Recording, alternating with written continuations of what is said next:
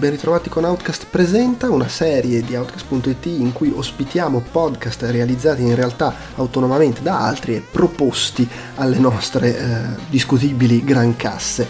Torniamo a un anno di distanza dalla seconda uscita a ospitare quindi il, i podcast monografici eh, organizzati da Giuseppe Atria e dai suoi fidi compari eh, con appunto questa terza uscita dedicata alla serie di Resident Evil eh, dopo vi ricordo se volete andare a recuperarla c'era stata anche una serie dedicata a Silent Hill videogiochi e anche film. Per la descrizione, l'introduzione di tutto quanto vi lascio la voce di Giuseppe, io mi limito a fare gli onori di casa anche magari a favore di chi ci scopre, può essere con questo podcast. Vi ricordo che eh, le, questo Outcast presente lo trovate all'interno di Outcast, la voce dei videogiocatori borderline, che è il nostro feed dedicato ai videogiochi. Ci finiscono dentro vari podcast che facciamo sul tema. Lo trovate su iTunes, Podbean, Spotify, Stitcher. Ovviamente lo potete ascoltare anche con altre applicazioni per i podcast. Potete ascoltarlo anche su outcast.it, c'è Uh, lo streaming insomma e potete anche ascoltarci sul nostro canale YouTube Outcast Live che è comodo perché nella descrizione dell'episodio trovate i minuti degli argomenti e cliccando saltate di qua e di là. In tutti questi luoghi trovate anche tutti i nostri altri podcast tipo non so uh, Outcast Popcorn dove si parla solo di cinema e televisione e, e anche Outcast tutti i podcast uh, dove finiscono tutti ma proprio tutti i podcast che facciamo su Outcast.it poi trovate anche tutta una serie di articoli, altri tipi di contenuti eh, legati a videogiochi, cinema, televisione, a volte anche fumetti e libri e con le cover story questo mese c'è una cover story particolarmente bizzarra, vi invito a dare un'occhiata. Eh, vi ricordo che potete contattarci all'email podcast.outcast.it col modulo dei contatti sul sito che ci trovate come Outcast Live su Twitter, su Instagram e su Facebook sia col gruppo che con la pagina e in più se vi piace quello che facciamo e volete supportarci condivideteci sui social network, dateci voti e recensioni su iTunes e magari se volete fate acquisti grazie ai link convenzionati su Amazon Italia, Amazon UK, Tostador, comprate il nostro merchandise, le magliette e le felpe e potete anche fare donazioni dirette su Patreon e su PayPal. Tutti i link sono sul sito, se lo fate vi ringraziamo anche pubblicamente, perché no? Ciao!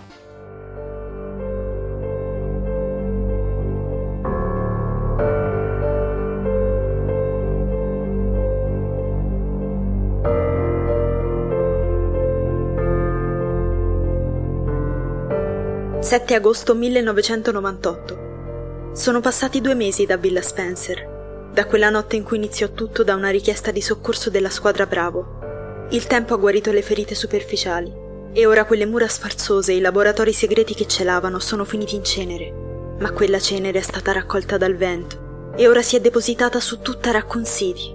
Villa Spencer ora è qui, è ovunque, c'è sempre stata.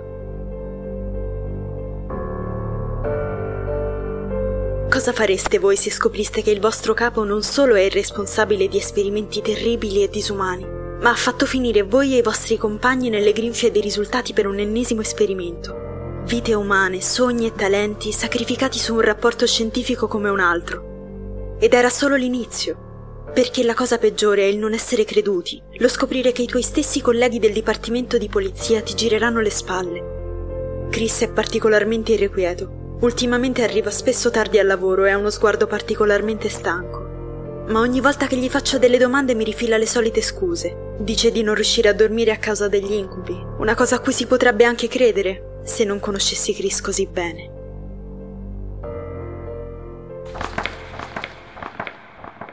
«13 agosto. Oggi stavo sistemando delle scartoffie quando all'improvviso ho sentito un gran baccano in corridoio. Mi era parso di sentire la voce di Chris in mezzo alla confusione. Così sono andata a controllare. Lui, trattenuto da dei colleghi, aveva una macchia marroncina vistosa sulla divisa, mentre Elliot, appoggiato a un muro, si copriva il naso con fare dolorante. Sono andata su tutte le furie e l'ho chiamato dirigendomi a grandi passi verso di lui. Non solo mi ha sorriso, ma mi ha fatto l'occhiolino per poi dileguarsi senza spiegazioni. Dopo tutto quello che abbiamo passato in quella lunga notte a Villa Spencer, mi sorprende e mi ferisce che Chris mi tenga all'oscuro di così tante cose.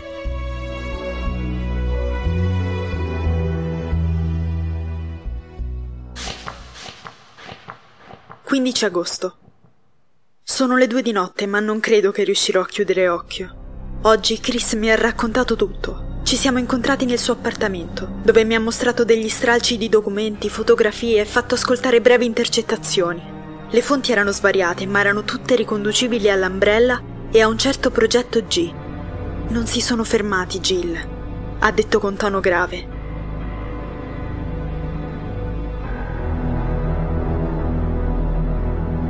Dopo aver condotto queste indagini in segreto, lui e Barry hanno deciso di lasciare il dipartimento di polizia e di partire per l'Europa in cerca della sede centrale dell'Umbrella Corporation. Chris lascerà la città la prossima settimana, mentre Barry porterà prima la sua famiglia al sicuro in un altro paese. E io non riuscirò a pensare ad altro nei prossimi giorni.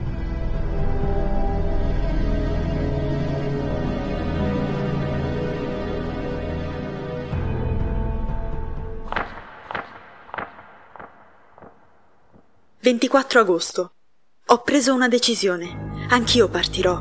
Prima di farlo, tuttavia, non riesco a smettere di pensare che ci sia ancora molto da riesumare a Raccoon City, che ci siano ancora elementi in grado di aiutarci nella nostra nuova missione. Una missione che non ha giurisdizioni, che ha come scopo fermare questa società multinazionale che pare non avere alcun limite etico, morale e di spregiudicatezza. Non lo faremo solo per evitare altre tragedie. Finché l'Umbrella continuerà ad esistere, i nostri compagni caduti a causa delle loro perfide macchinazioni non avranno pace. Approfitterò della prossima riunione del Dipartimento per dare le dimissioni. Lascerò il mio distintivo sulla scrivania, ma mi terrò stretta alla mia fedele pistola fabbricata da Kendo. Non si sa mai che piaga potrebbero prendere gli eventi.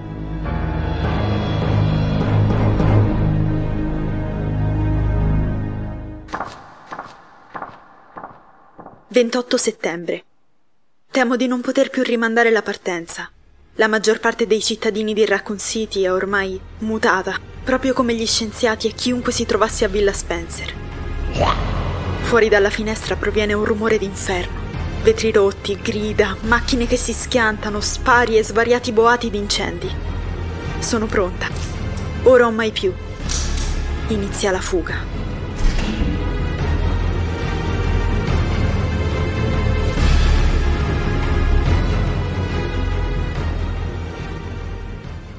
Buonasera a tutti e tornati ancora una volta a una nuova puntata della monografia su Resident Evil. Io sono Giuseppe e con me ci sono i mitici Luca. Ciao! E Alessandro Carboni. Che l'orrore scorra su di voi, sono Aco.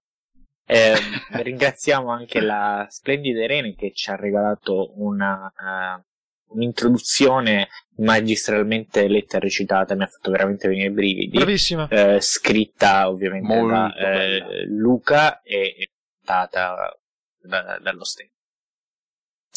Um, ci dedichiamo questa volta a un capitolo che forse per la mia generazione è eh, ancora più popolare stranamente di Resident Evil 2. Um, e molti che ho conosciuto uh, è il capitolo con cui hanno addirittura iniziato l'ultimo capitolo per PS1, se non si considerano gli spin-off, ossia il Resident Evil 3 Nemesis. Uh, come al solito direi di dare il via a questo podcast con la consueta introduzione del nostro caro Aku. E io ti ringrazio e direi immantinente di cominciare. L'inverno, freddo e pungente, ci sta abbandonando. I suoi crepuscoli spettrali, le sue nevicate che ammantano tutto di una cuspide di orrore bianco, presto lasceranno il posto alla calda stagione estiva, che proprio in aprile ci offrirà Resident Evil 3 Nemesis. Enter the Nemesis, dunque, buon Giuseppe. E io ti racconto la storia proprio di Resident Evil 3.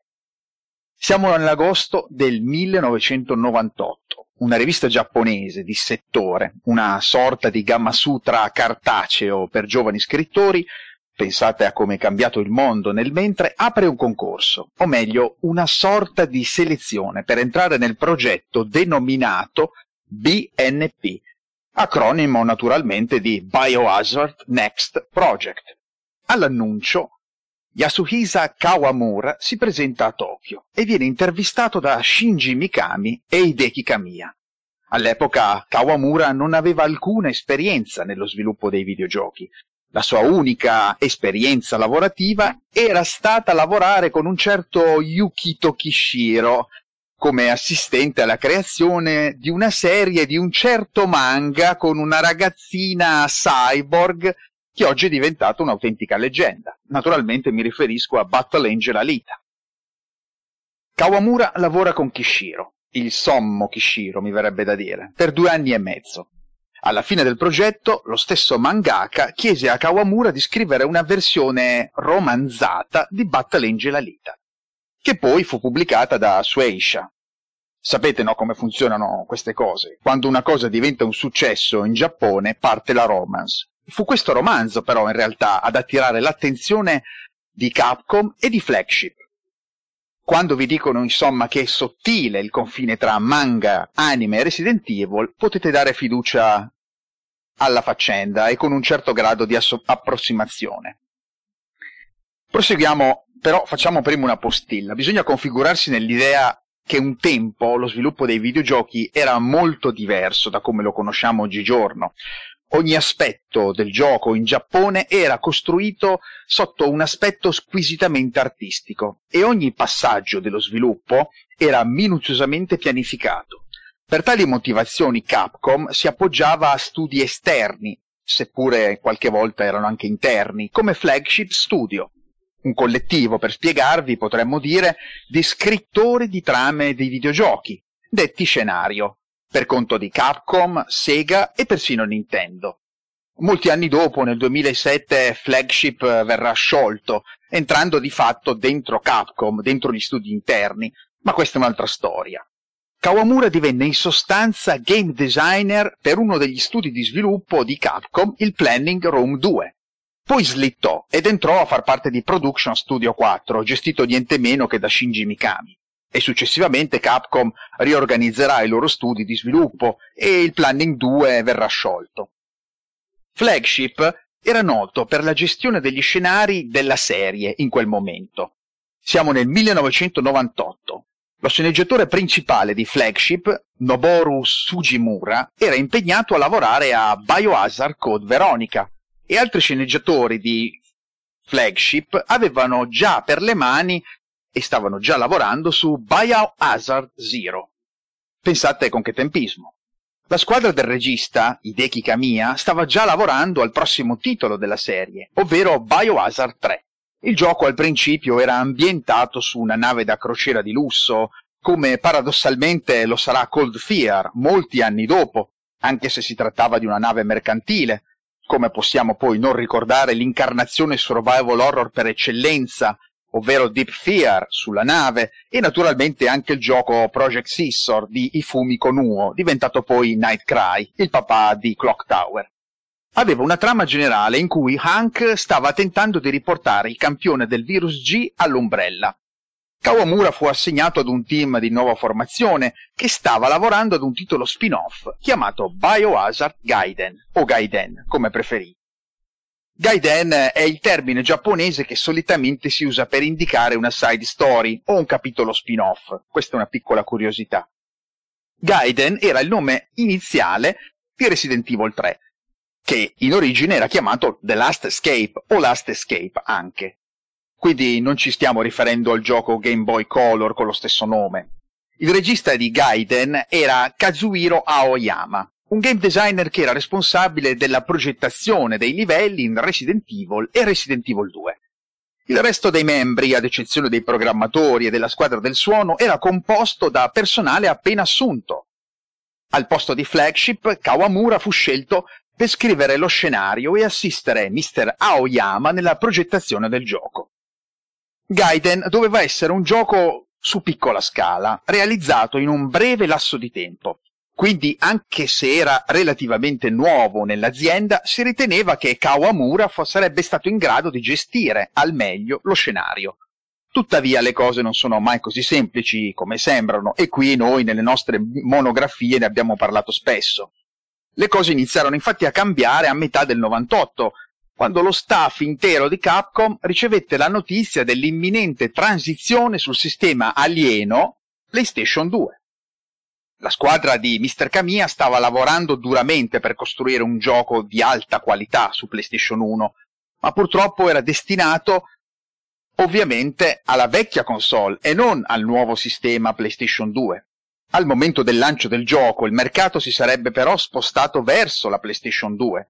Inoltre, il monolito nero di casa Sony era un sistema potente, versatile, però che al contempo non consentiva un tempo sufficiente per lo sviluppo. La qualità, insomma, di Biohazard che tutti si aspettavano poteva non essere realizzabile in sostanza.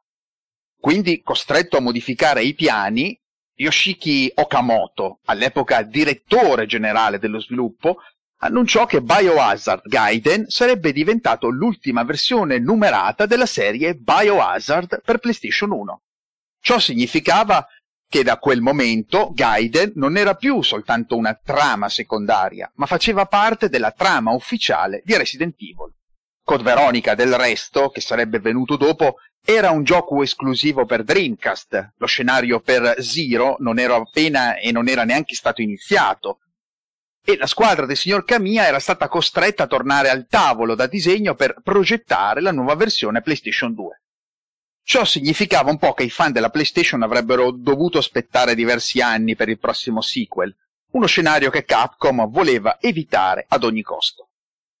Quindi fu presa sostanzialmente, per farla breve, la decisione di promuovere il team Gaiden nel nuovo team Biohazard 3.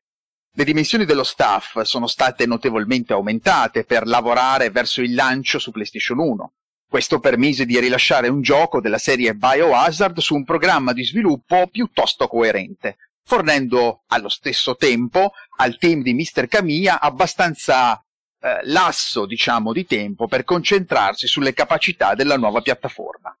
La squadra di Kamiya fu poi organizzata nella squadra Biohazard 4 che ebbe il compito di creare un gioco di prim'ordine per PlayStation 2. Insomma, è lungo da spiegare, però al termine di Biohazard 3 gran parte della squadra di sviluppo, incluso Kawamura, si unì per aiutare nello sviluppo questo progetto definito Biohazard 4, che alla fine cambierà direzione, come sappiamo, completando il gioco e nominandolo Devil May Cry. Vedete del resto come tutto insegue tutto? Come tutto è collegato? Ho finito. Bravissimo, cavolo. Grazie. No, bravissimo, è bravissimo. Interessante il fatto appunto che Resident Evil 3 in origine, come hai spiegato molto bene, non doveva essere un, un, un, diciamo, uno degli episodi della trilogia de, della, di, di, di, PlayStation 1, ma doveva essere appunto qualcosa di, di collaterale, qualcosa di, secondario. E invece poi se, appunto, è diventato invece parte appunto della trilogia e questa scelta ha, scatenato dei meccanismi per cui, per esempio, le scene in CGI che si vedono all'inizio della, insomma, della, dell'attacco diciamo, degli zombie, che si vedono anche i mercenari, tutte quelle scene prima non c'erano. Sono state aggiunte dopo perché, siccome era diventato un capitolo principale, do- si meritava e doveva avere anche quelle scene in CGI, come era successo prima. O comunque, mm, diciamo, sì. per, per, il 2 e il 3, perché nel primo, come sappiamo, la maggioranza erano insomma scene eh, re, re, re, recitate dal vivo insomma. sì da, dal attori um, come ha detto correttamente Aku uh, i titoli ed è impressionante ci pensiamo adesso però i titoli che si sono i progetti o meglio i progetti che si sono contesi il titolo de, di terzo capitolo della saga meglio l'ho numerato eh, della saga sono stati quattro addirittura mm-hmm.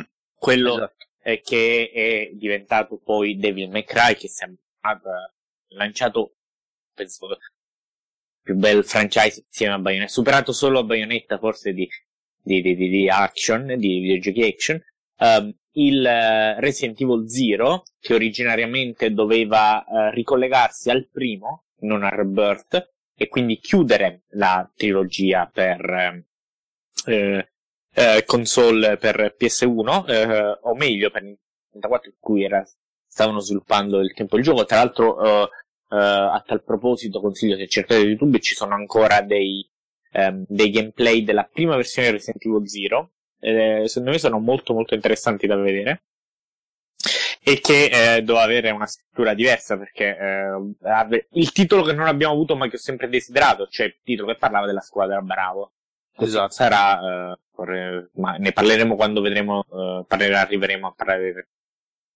Um, poi abbiamo Code Veronica, uh, che poi diventerà un gioco originariamente in esclusiva temporale per Dreamcast, e, e poi ripubblicato su PlayStation Code Veronica X, e infine Resident Evil Um, Resident Evil Gaiden, che eh, nasce con spin-off, ma um, al netto del colore storico, insomma, interessante capire anche la, la, la, la, genesi di, di certi titoli. È molto importante ehm, capire eh, che proprio la sua natura di spin-off si è portato a certe eh, storture magari eh, nella produzione, tipo eh, abbiamo visto un, un inizio che eh, dei filmati che sono stati aggiunti dopo, delle parti che sono state riviste, ne parleremo mentre affrontiamo il gioco, um, ma eh, comunque ha permesso, e questo detto gli stessi autori, potete trovare, eh, come si chiama quel, quel bellissimo uh, gameplay, uh, Luca, che abbiamo visto insieme? No, non mi ricordo. Il gameplay di Resident Evil 3 che tu mi hai passato. Ah sì, praticamente è un video dove hanno, hanno giocato uh, sia con, uno, insomma, con, uno, con, qualcuno che conosceva il giapponese e con loro c'era il, insomma, il, il, il, il director de, del gioco uh, Kazuhiro Aoyama e quindi mentre mm-hmm. giocavano al titolo io ne ho fatto un sacco di domande, io ho preso anche tanti appunti.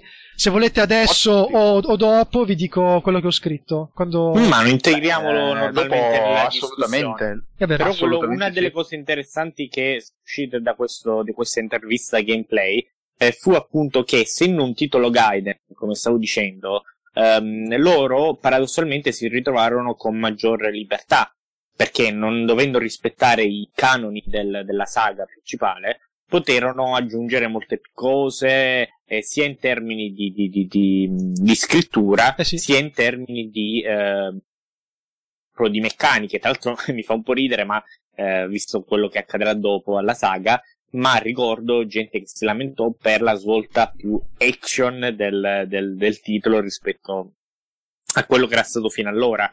Ma eh, Mm, voglio dire.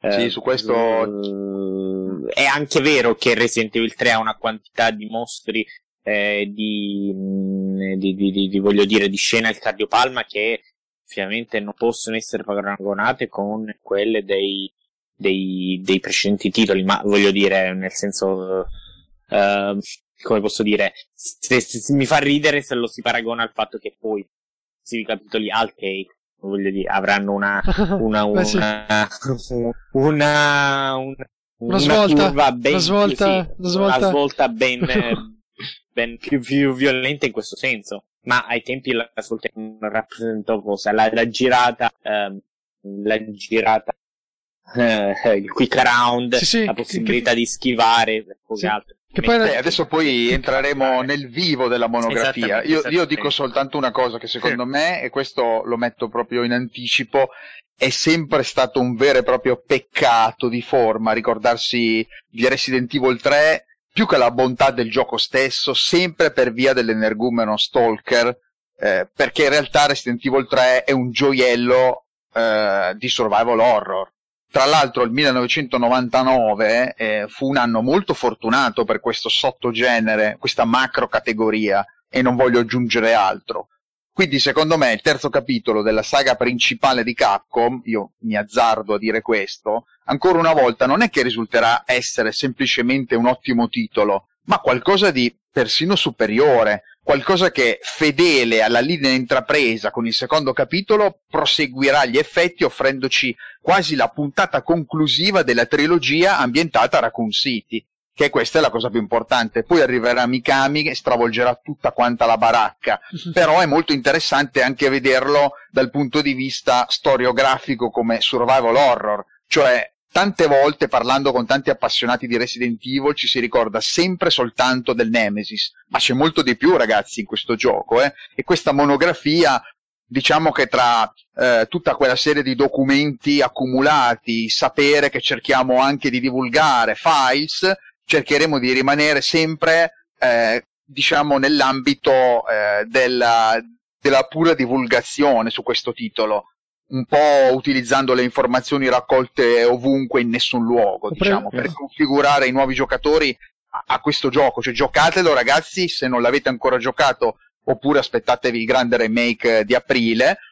Però giocatelo anche perché è un gran bel survival horror, oltre a essere un Resident Evil eh, con eh, scappa, scappa, c'è il Nemesis. Eh, guarda, a questo caso secondo me però è stato, diciamo che anche, che anche cioè, eh, quello che dici tu è giustissimo, che il Nemesis è molto ingombrante sia nel eh, gioco sì. che a livello appunto, diciamo, meta, meta, diciamo, meta così, no? Però secondo me in, questa, in questo caso comunque si può dire che Capcom è un po', insomma, è parte dell'effetto, perché comunque se per il mercato occidentale mi fai un, questa copertina con lui davanti e addirittura mi chiami Resident Evil 3 Nemesis, che in, sì, che, che, che in, Giappone non si chiamava Nemesis, sia mm. lui che, il, che, la copertina del gioco. In Giappone era Resident Evil, no, il... Biohazard 3 della, sì. The Last Escape sì, qui è proprio è l'icona portante del gioco, è un po' come quando, ma comunque Capcom ha sempre portato avanti due linee di principio con Resident Evil, l'una con le, diciamo, le nemesi di Resident Evil, i nemici, gli antagonisti, Wesker e tutto il bruttume della Umbrella, e dall'altra gli eroi. Quindi secondo me è sempre stato un ottimo emblema della saga di contrapporre un po' il classico binomio luce-tenebra forze del bene e forze del male, però è vero, in effetti loro hanno giocato tantissimo sul concetto proprio quasi della duologia, anzi della duologia, diciamo del dualismo tra, tra Jill,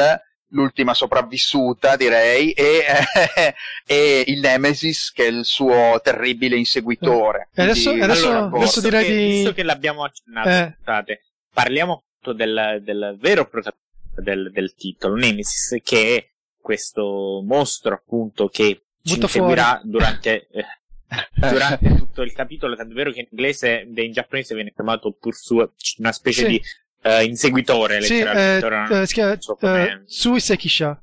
Sui, sui, sui, sì, sì, praticamente, ehm, che appunto come hai detto tu, è eh, l'inseguitore. Praticamente la, la, la, la, parola è formata da tre kanji.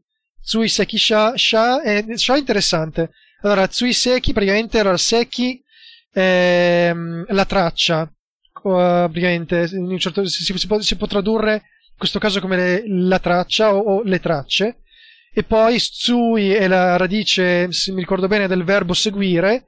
E poi c'è Sha, che è la finale, che è interessante perché Sha, non vorrei dire una cavolata perché il giapponese è molto rugginoso per me, però il Sha Uh, pre- penso che um, giapponese molto rugginoso no sia... perché stai sparando stai parlando con persone che chiaramente lo massimo eh no però no. Se, se, se, mi sente qualcuno che no, no, ma sai che se magari sente qualcuno che vive in Giappone dice ma cazzo stai dicendo questo giustamente allora, eh, comunque Xiami mi, mi pare che sottintenda che si tratti di una persona e mm. quindi colui che insegue, ma non col, cioè quindi colui inteso come persona, che probabilmente è un richiamo al fatto che il Nemesis ha delle sembianze umane, certo è mostruoso, è grande, ha una faccia, insomma, ter- um, insomma che esprime appunto dei, degli intenti malvagi, insomma, no, così.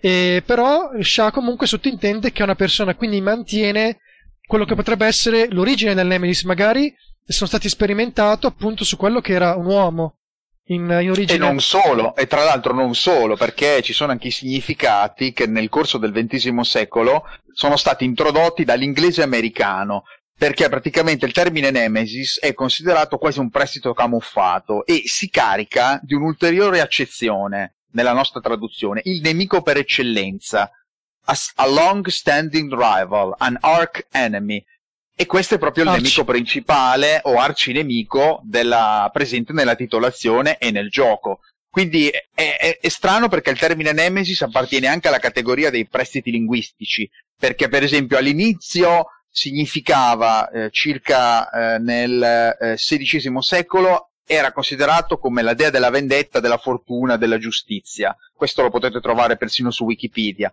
Però nel corso del XX secolo eh, Nemesis è diventato, cioè si è caricato il termine di una nuova uh, proposta linguistica, quasi più in voga, che paradossalmente collima perfettamente con Resident Evil, perché quello che abbiamo proprio Resident Evil è un nemico che non lascia tregua, mm. proprio il termine a long standing rival, cioè un nemico che sta fisso, immobile, mm, tra virgolette, cioè un nemico che non ti lascia scampo. Eh, secondo me era molto interessante anche questo aspetto, quindi secondo me hanno scelto anche la titolazione giusta. Mm. Tra l'altro, in, in, questa cosa... forse involontariamente, però sì, hanno finito per avere Tra l'altro questa Sì, cosa... scusami, volevo... Sì, sì. vai vai. No, volevo... Parlando del Nemesis sé, ehm, non descriviamo l'aspetto, penso che... che se, se siete qui sapete come è fatto Nemesis, no? Però ehm, È un gran Quello che- figo, possiamo dire. è un gran figo. Beh, perché ha dentro tutto, però- se ci pensi, è tutto quello che esalta negli anni 90, il PVC, la gomma, eh, la, la brutalità, dentro c'è Eh un no, po' ma, di è- infatti, Schwarzenegger, ma infatti, è bellissimo. quello che, quello che stavo di- appunto eh, per dire è che eh, Nemesis, no, no, figurati, è che Nemesis certamente, ma questo lo possiamo concordare tutti, è molto, eh, come, ma questa è una cosa classica dell'horror, no? È molto derivativo, nel senso che deve a tanto. Eh, anzitutto, vabbè, la base del Nemesis è chiaramente il Mr. X del precedente gioco, il quale a sua volta Sì. doveva chiaramente a, in parte l'hai accennato tu, ma a un, a un Terminator, no? Sì, Cioè chiaramente viene da quella. Decisamente. È lento, c'è un inseguimitore forte, alto. Lento Eh, parliamone, ma- perché se cominci a correre lui corre più No, velocità. no, no, dicevo Mr. X. Dicevo Mr. X. ah, scusa, sì.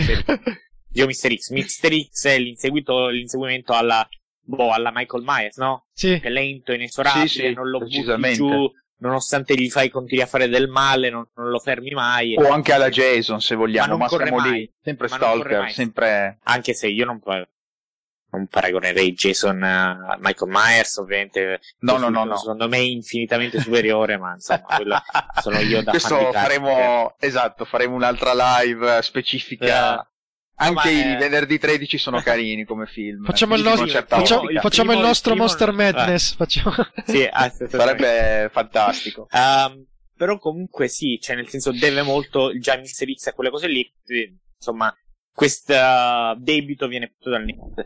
Poi fisicamente nel volto, che è la parte insomma che più contraddistingue Nemesis rispetto al suo predecessore, eh, c'è tantissima l'influenza di, eh, c'è proprio quella l'influenza, l'hanno copiato proprio da lì, eh, da, da Chatter, di uno dei tre cenobiti di, Mm, Sì. di, di, Sì. di, di Cliff Barker, chi non lo sapesse, eh, Cliff Barker, eh, che ha creato uno, penso, uno dei pochi mostri co- completamente originali insieme allo zombie, che vabbè, anche lì deriva dal voodoo, però era stato rivisto, però uno dei mostri originali del nostro secolo che è veramente riuscito, era creato nei suoi libri di sangue e poi vennero, che una, una serie di racconti horror, poi ehm, conflitti in un film, Hellraiser, ehm, diretto da non si sa chi, il primo non si sa chi da chi è diretto, però se qualcuno lo sa me lo vuole scrivere, mh, creò appunto questi cenobiti, che sono questi dei del dolore. Il Pinhead, quello con lo spillone in faccia, è uno dei più famosi,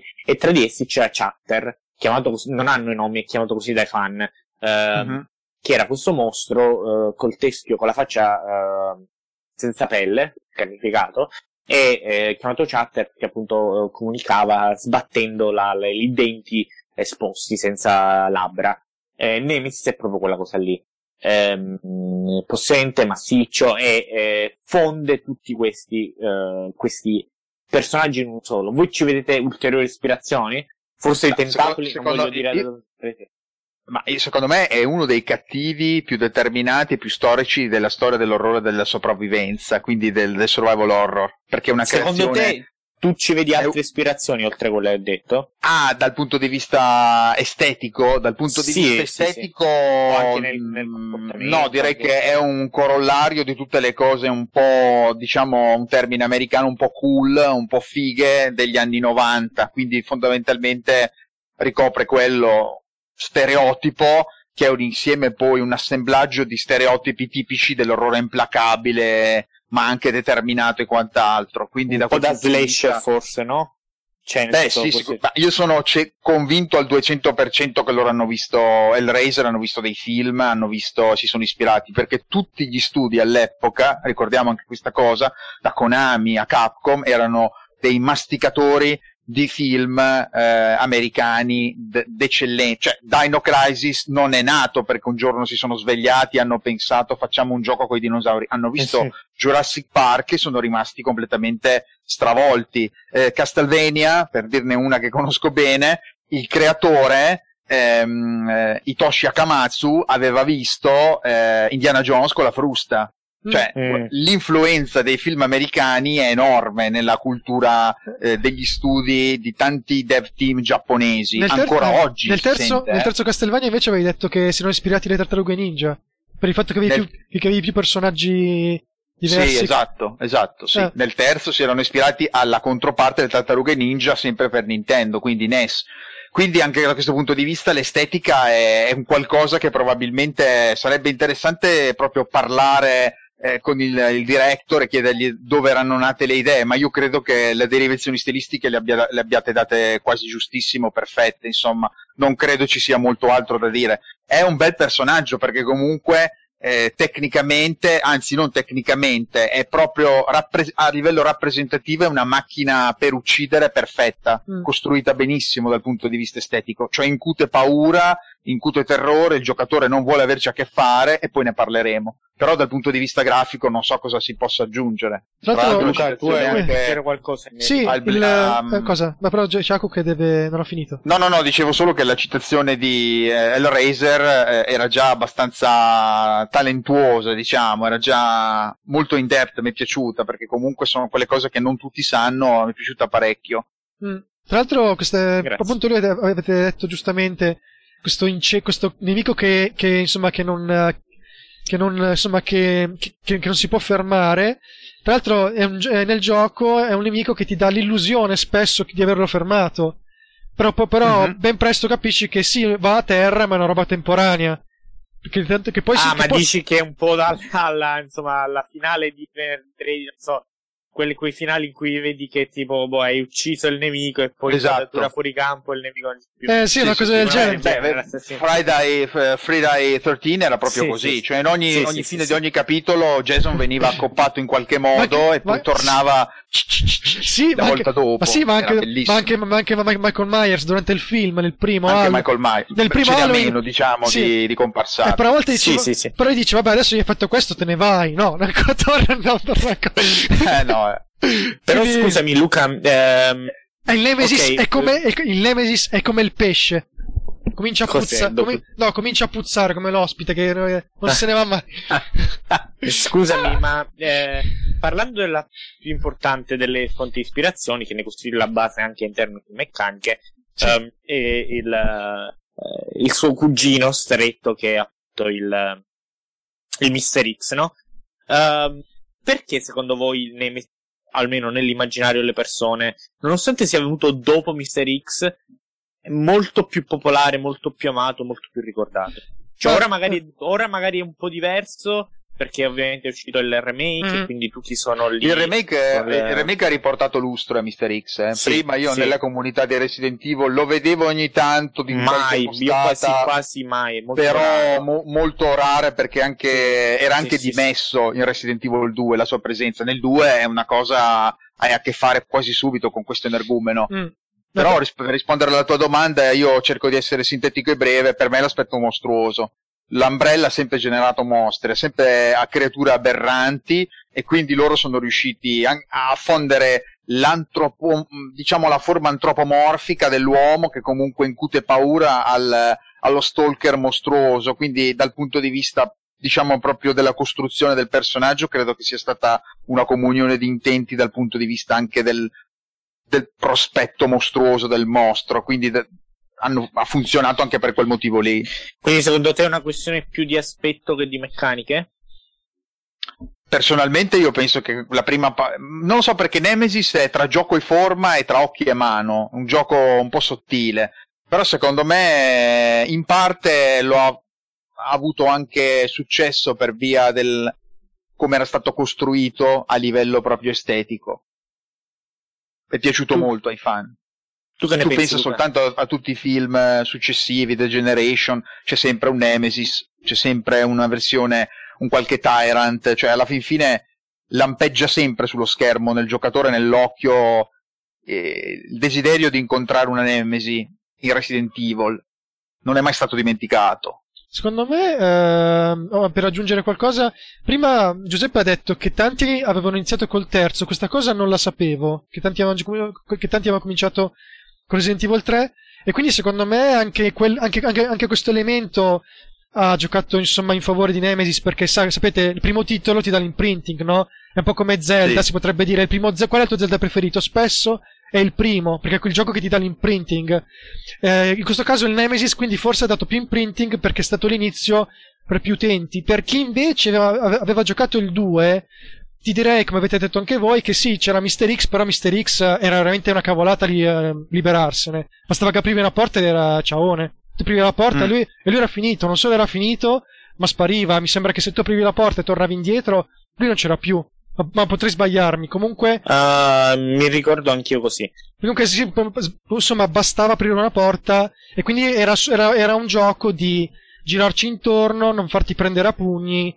E fine. Invece, no, il Nemesis gli hanno aggiunto qualche merchant più che lo rende appunto molto più minaccioso. Banalmente apre le porte, non c'è l'animazione perché sarebbe stata impossibile perché le porte sono fondali e quindi avrebbero dovuto fare tutte le porte in 3D, quindi più spazio, più, più, mem- più memoria, eccetera. Ce n'è qualcuna così. C'è una porta verde, quella che ti porta alla statua del sindaco, che è in 3D. Uh, eh, però sì. tutte mm. le altre sono appunto fondali. Il trucco quindi è tu passi, cioè c'è l'Emesis che, che ti insegue e lo sai. Il trucco quindi è tu arrivi, apri la porta, fondale dopo. Tu passi al fondale dopo ancora e eh, esatto, e quindi non si vede più. Senti l'urlo, la, la, si passa, il gioco passa al fondale di prima e vedi il Nemesis già fuori dalla porta. Questo è, diciamo, è l'escamotage tecnico per farti inseguire e passando, insomma, per, uh, insomma, per passare di fianco al, al problema appunto che erano tutti dei fondali. Quindi ti insegue, sembra che lo fai fuori, ci vuole molto a farlo fuori però torna sempre, torna sempre perché è un nemico che va giù e però nel, lungo, nel breve termine, però nel lungo termine è praticamente immortale o comunque veramente insomma eh, si dice uh, resistente. Uh, sì. resistente è uh, coriaceo, insomma. Coriaceo. Sì. Coriaceo. Sì. Secondo un aspetto me... che secondo me ha funzionato anche tantissimo è il fatto che quando ti dicono che è programmato esclusivamente per eliminare i membri delle Stars sì. o della Stars, funziona tantissimo come attrattiva per il giocatore, cioè sai che lui è il tuo nemico.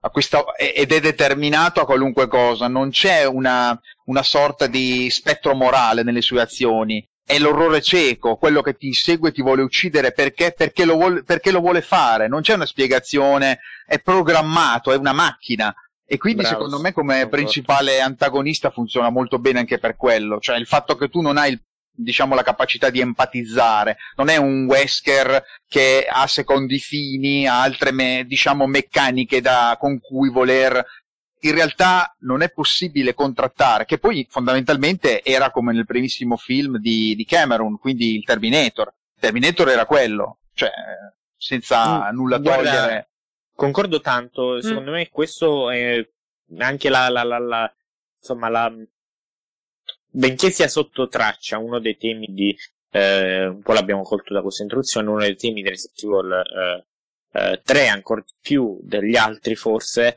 eh, è appunto la, il tema della fuga, della lotta contro la uh-huh. corporazione, contro qualcosa di grande, no? E questo è appunto la, la corporazione, la, la, la, Big Pharma, quel che l'è, che ti manda contro un mostro, un, uh, un, uh, un seguitore con cui non ci puoi ragionare. Cioè, se William Birkin quantomeno potevi più o meno sperare che avesse modo di un, qualcosa di umano che gli rimaneva dentro, questo non c'è niente da parlargli. E ancora eh sì, più di Mister. X, questo corre, ti segue, cioè non è vincolato a una linea narrativa come era lì, questo ce l'hai dappertutto il tempo. Sì. E più non lo butti giù, eh. più ti sta dietro. Sì. Eh, e, ha lancia, e, ha un lanciamissili, tra l'altro, un un'arma che è terribile per un giocatore, me, perché... se che, quella dovresti averla tu, no? Invece eh, te sì. la trovi lui. E secondo me un, un, due elementi giocano tanto in Tre, eh, sono quattro. Uno, due li abbiamo detti, sono uno l'aspetto uh, che è molto migliorativo rispetto al Mister X e l'altro sono le meccaniche, cioè che se non lo abbatti per quell'area e per un po' ti continua a inseguire, ti continua a inseguire dopo un'area, quindi è meglio che lo combatti a questo punto perché non, eh, me ne sono accorto questo ehm, recentemente, eh, quando lo giocavo io ero abituato era più speedrun, non, non sapevo neanche si chiamassero tali. Comunque, ehm, lo abbattevo nei continuavo a batterlo. La prima volta che lo vedevo quando recentemente l'ho giocato con Luca per, eh, quindi non mi ricordavo quasi nulla per pescarmelo, uh, non ovviamente scappavo, no? Uh, Mhm. e non mi ricordavo che ti seguisse così tanto, perché ero abituato Sì, a, a quanto ricordavo abbattendolo poi per un po'. No, no, no, qui continua, qui continua tutto il tempo, è una roba che non ti sente più. E gli altri due elementi che sto brevemente, eh, brevemente eh, accennando sono uno, eh, le- la presentazione. Cioè, eh, mentre Mr. X lo, lo sparano dal, dalla, dal tenitore del- dell'elicottero, quindi già questo ti dice, vabbè, ti fa capire che è il mostro dell'ombrella che è stato lì, poi scopri il motivo, però semplicemente eh, non, ha, non ha bisogno di backstory perché è un mostro dell'ombrella, un tyrant cancello di sopra. Cioè, Questo spunta che mh, già eh, per, per 5 minuti prima Brad comincia, continua a dire c'è qualcuno che lo insegue e quindi moriremo. Moriremo tutti perché insegue i membri della SARS e tu dici ma chi sta parlando? Dopodiché stai per entrare alla stazione di polizia, spunta Brad che è un personaggio che comunque conosci già da un paio di giochi e gli spunta davanti questo mostro con la musica che è una roba veramente di, di impatto, fa una paura tremenda. Lo uccide senza pietà, senza un combattimento, senza nulla. Praticamente È una delle cade. presentazioni sembra- più belle del gioco. Sembra, scusa. se- no, scusa te, no, sembra quasi che cade dal cielo, è un po' come la Cleric Beast eh, di Bloodborne. Sai quando che... Sì. Ah. No, è un Mamma po' che salta e sta lì, però il punto è che salta, non è che ha il tempo di ragionarci, cioè spunta, ammazza lui e poi si gira verso te e il prossimo sei tu. E l'altra è il E devi decidere, tra l'altro. Bravo, e l'altro Sì. è questo, ne parleremo Sì. dopo di queste meccaniche, Sì, però sì. quello che volevo dire è che eh, il fatto che puoi decidere quando sai come affrontarlo secondo i tuoi termini, questo fa molto. Fa molto perché ti personalizza le battaglie contro di lui. Eh, se affrontarlo o meno, se lo ritroverai o meno dopo, dipende dalle tue scelte, da quello che hai fatto, da quanto è stato coraggio. Tra l'altro, Questo secondo eh, me- Eh, tra l'altro, io so una cosa che, tra virgolette, eh, voi non avete giocato ancora purtroppo a eh, Resident Evil 6, quel piccolo gioiello trash. E io vi posso dire che nel gioco No. c'è una sorta, siccome il gioco doveva cercare di prendere da tutte le parti, c'è un momento Nemesis. Sì, lo- quello lo sapevo. L'ho visto in un trailer. Lustanak. Esatto, la- la- che sarebbe addirittura, sono andato a cercare anche la- il termine perché mi, mi intrippava questa, questa nuova arma bioorganica della Umbrella e Ustanak sarebbe rivoluzione in serbo. Quindi la, incontriamo, se non ricordo male, la prima volta a Edonia, che è una specie di Russia chiaramente non geopoliticizzata da Capcom perché non voleva avere delle- delle proble- dei problemi tipici e dove dà praticamente la caccia a Jake Muller. E chi è questo Jake Muller? Eh, lo scoprirete. E anche alla, a Sherry Birkin, una vecchia Ma è conoscenza. quello, che è quello con i modelli. è quello enorme Sei? con il tentino. No, lui parla del, del gioco con i modelli. È quello con i modelli, no? È quello con i modelli di Armani.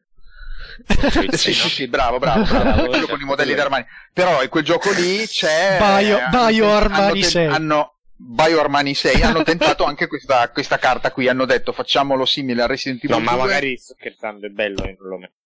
No, ma è Magari- un, capo, è un piccolo gioiellino del trash, cioè amato e odiato in parti equiparate tra sofferenza e, e godimento, diciamo, perché non so come sia, però i fan di Resident Evil l'hanno un po' accettato e un po' denigrato come altri titoli, perché è un titolo un po' particolare. Se avremo occasione faremo, io spero di riuscire a fare insieme a voi anche la monografia, perché quello è veramente un po' stribolo della cinematografia, Ma c'è non- dentro tutto. Guarda, C'è dentro eh, tutto. Ed è carina ragione- l'idea che hanno, hanno, hanno detto a un certo punto per eh, muovere un po' le acque in Resident Evil 6 in una campagna, ti hanno dato in una campagna appunto con Jake Muller e Sherry Birkin, ti hanno messo anche lì l'antagonista, l'arma bioorganica in stile eh, simil Nemesis. Ed era carina anche questa cosa, che tra l'altro era così, insomma, è- il mostro secondo me da lì in poi avrà sempre più successo dentro la saga di Capcom. Cioè, cercheranno Guarda, sempre di metterci... eh, non- non- ci arriveremo a parlarne. Io ho Non si intenzione farli, di farli tutti, spero. Cioè, poi se proseguiamo questo ritmo, proseguiamo il Eh, però voi lo dovete giocare. è lo stesso, no, vabbè, certamente lo, lo giocherò, Eh. insomma. Tanto dico nel senso con il ritmo con cui pubblichiamo podcast è lo stesso con quello con cui con cui io Capcom Io sono curioso perché tu, quindi tu lo amerai o lo odierai. Io credo che lo odierai formalmente, però sarà interessante. non lo so, vedremo, vedremo. Io mm, qualcosina l'ho vista, però insomma non, non ce lo spoileriamo, stiamo, stiamo in argomento. Va bene, Scusami, va Sì, bene. per rimanere, per rimanere in in argomento, Sì. insomma, sul Nemesis volevo Sì. aggiungere, prima Aku appunto ha parlato di una macchina inarrestabile per uccidere, no? È interessante perché questo lo prendo per collegarmi, prima di collegarmi però eh, alla, alla trama, con questa considerazione, volevo aggiungere che è interessante che comunque con Suiseki Sha si cerchi comunque di mantenere il contatto a livello linguistico con l'origine, cioè con la, diciamo, con la materia prima, si potrebbe dire, no?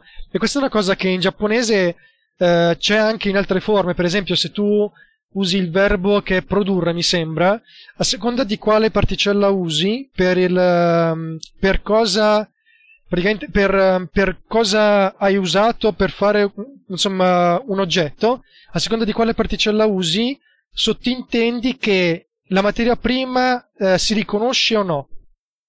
Che è, mo- che è interessante secondo me. E quindi questa cosa è secondo me si riflette anche sulla scelta di Tsuiseki Sha.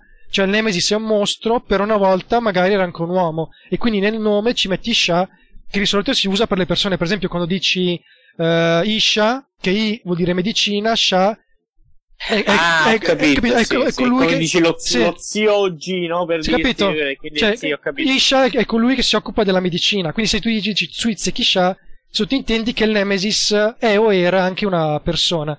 Prima hai parlato di Nemesis come una macchina inarrestabile, interessante perché quando nel gioco a un certo punto dobbiamo riparare un tram, una insomma, per spostarci verso la torre, del- de- la torre del- dell'orologio, che tra l'altro la torre dell'orologio si chiama St. Michael, si legge su una, su- Mhm. su- su una foto, Sì. eh, è interessante perché c'è, c'è una scena di, Ma- di Mi- Mikhail con Jill, oppure no, non mi ricordo se era con Jill o parlava con, eh, con Carlos. Comunque a un certo punto parla appunto del, del tram, che tra l'altro il tram è interessante perché è un tram importato dall'Europa, mi sembra. Adesso cerco l'avevo scritto. Ah sì, dice che i treni, i tram sono stati costruiti nel 68 e poi importati dall'Europa, sono vecchi ma robusti. E poi spiega appunto come sistemarli. E alla fine dice un uomo può tradire gli altri, ma non una macchina. E io qua ci ho visto un dualismo tra Nikolai che tradisce perché è uomo e il Nemesis che invece non può tradire perché è stato creato per fare per fare questa. E, que- questa cosa di creare prima, prima, prima abbiamo, abbiamo detto Bloodborne, chiedo scusa, ma mi è venuto in mente la bambola meccanica che dice a un certo punto eh, io sono stata creata da- da- dall'uomo e sono stata, sono stata creata per, eh, eh, per ehm, amarvi ma, ma voi potreste mai am- a- a- amarmi e detto questo che non c'entra una mazza eh, ci colleghiamo con No, in realtà c'entra. ci, eh, ci- ci colleghiamo con Nikolai eh, per parlare appunto della, del- della trama di Resident Evil Scusami 3. un attimo, prima Sì. di quello eh, accenno solo al fatto che ehm, ci sono ehm, una serie... Allora, di Resident Evil ci sono una serie di fumetti decenti prodotti credo in America, Eh, credo dall'Image, non mi ricordo. Comunque furono pubblicati anche in Italia raccolti in una, in una mm, degli spillati che raccoglievano numeri, ehm, che sono degli spin-off più o meno interessanti. Ehm, non ovviamente Canon, però. Ehm, mentre eh, trovate anche, eh, non so dove sono stati pubblicati perché ho visto solo delle scan su internet, degli allucinanti, orribondi fumetti, credo che fossero. Non, non so riconoscere lo stile, sembra un Rob Liefeld eh, eh, ubriaco, qual era. E tra questi orribondi fumetti ce ne, eh, ce ne sono un paio. Uno che è William Birkin contro, ehm, contro Nemesis. E un altro è eh, il Nemesis, eh, la creazione del Nemesis. Che fa vedere come questi. Eh, infatti eh, tu parli di, di quelli ehm, di quelli cinesi. Ah, non sapevo fossero No. cinesi. Sono cinesi, sono cinesi. Tu Quelli parli di quelli quello, la, la, la caduta del, del, del commissariato di polizia. Sì, mi pare che siano quelli della J allora Comics. Sì, allora sono loro. Sono tutti sono canonici, eh, ragazzi. Diciamolo anche ai nostri ascoltatori. Cioè, tutto cioè, quello che non avviene... è possibile perché in quello di Nemesis contro, contro Birkin allora c'è sono, quell'era. Cioè, sono, a un certo punto sono, Birkin e Nemesis se ne sono Eh, andati. Sono quelle follie giapponesi, ma loro quando danno i diritti, come ha detto anche Capcom recentemente, hanno detto che praticamente loro danno la possibilità di aprire tutte delle timeline anche sfasate. Questo è il massimo, diciamo, per i fan, quelli più eh, come si può dire, quelli più ortodossi che vogliono tutte le date, incasellare tutti i personaggi. E invece Capcom ha detto no, noi diamo la totale libertà creativa quando vendiamo una, vendiamo o diamo in concessione una IP. Quindi se fondamentalmente quei fumetti raccontano delle cose, vuol dire che qualcuno a Capcom li ha supervisionati e ha detto sì, mi piace, bello, dai. Io pensavo, che ci cioè, cioè, Fai che si picchiano, mi pensavo piace. che fossero una cosa fammente perché veramente No, sono- no, Mortal Kombat! Ma non c'è, c'è ma cioè, quindi a un certo, a un certo punto, a metà, metà Resident Evil 3 e 2, Wi- William Birkin e Nemesis ha detto, boh, sai che ti dico, andiamoci a fare una scazzottata, che poi è un casino perché si lottano con, con altri 5 Mister X, mm, una roba che non, vabbè. yes. Beh, gli altri, tutti- beh, che ci siano più Mister X ha senso perché quando lo sganciano No, l- l'ho capito. si vede l'elicottero che ce ne sono altri 5 e anche questo fa paura perché te ne sgancia uno ma ce ne sono Sì, degli però altri. questo si, que- quegli altri 5 teoricamente in altre fonti ti dice che erano altri mostri Mm. Magari, altri magari il Nemesis no Beh, loro guarda che hanno No, no. iniziato praticamente con... eh, questi sono dei fumetti che sono nati a Hong Kong, questa qua un po' di cosettine me le ricordo, e Sì. sono nati da una, praticamente un'azienda che si chiama King's Foundation, che Mhm. pubblicava all'epoca nel, se non ricordo male, 98, ehm, che era praticamente un'azienda mezza cinese, mezza no, pubblicava Resident Evil 2, cioè Biohazard 2. Ehm, era praticamente anche lì definiti anche manhwa, erano andati avanti un botto di tempo, tra l'altro, ed erano stati pubblicati tra la Cina e Taiwan, ehm, in un formato un po' simile ai tankobon giapponesi, però sono andati avanti tantissimo. Successivamente questa azienda andrò poi a lavorare in stretta collaborazione con Capcom e fecero anche Street Fighter, sono i più famosi, sono quelli che sono arrivati anche a noi. E, e praticamente la trama è, è una roba un po'. Io ne ho letti diversi. C'erano addirittura i CEO dell'Umbrella a cercare di Sì, distruggere il mondo bravo, come protagonisti. CEO. Sì, sì, Sì, è, una sì, roba azzardatissima sulle ricerche del G-Virus. C'era addirittura, se non ricordo male, Bill Clinton eh, in- Ah, dentro, lo- la- dentro il quartiere del- generale dell'Umbrella, che praticamente contrattava su quali paesi dovevano avere le armi bioorganiche e no. Quindi era azzardatissimo. Ehm, era una roba allucinante. Loro sono andati avanti poi con Biohazard The Last Escape, Biohazard 3 Last Escape, che erano un'altra serie di manhwa eh, pubblicati, se non ricordo male, dalla Tingang Publishing, sempre da Hong Kong, su licenza ufficiale di Capcom. Anche da qui, insomma, ce ne sarebbe da dire. Ed iniziava, se non ricordo male, eh, dovrei avere qualche numero perché li ho comprati a Hong Kong in una fumetteria, eh, c'era un recap della villa. E poi c'erano tutti degli- dei, dei momenti che avrebbero fatto triggerare di brutto Giuseppe, cioè era tutta una roba. Un- No, ma quello del trigger, sicuro che non stai dicendo quelli americani, perché quelli li conosco ed iniziamo. No, no, non sono quelli che- americani, sono quelli cinesi. Sono- io li definisco Ah, ok. cinesi, ma sono quelli di Hong Kong.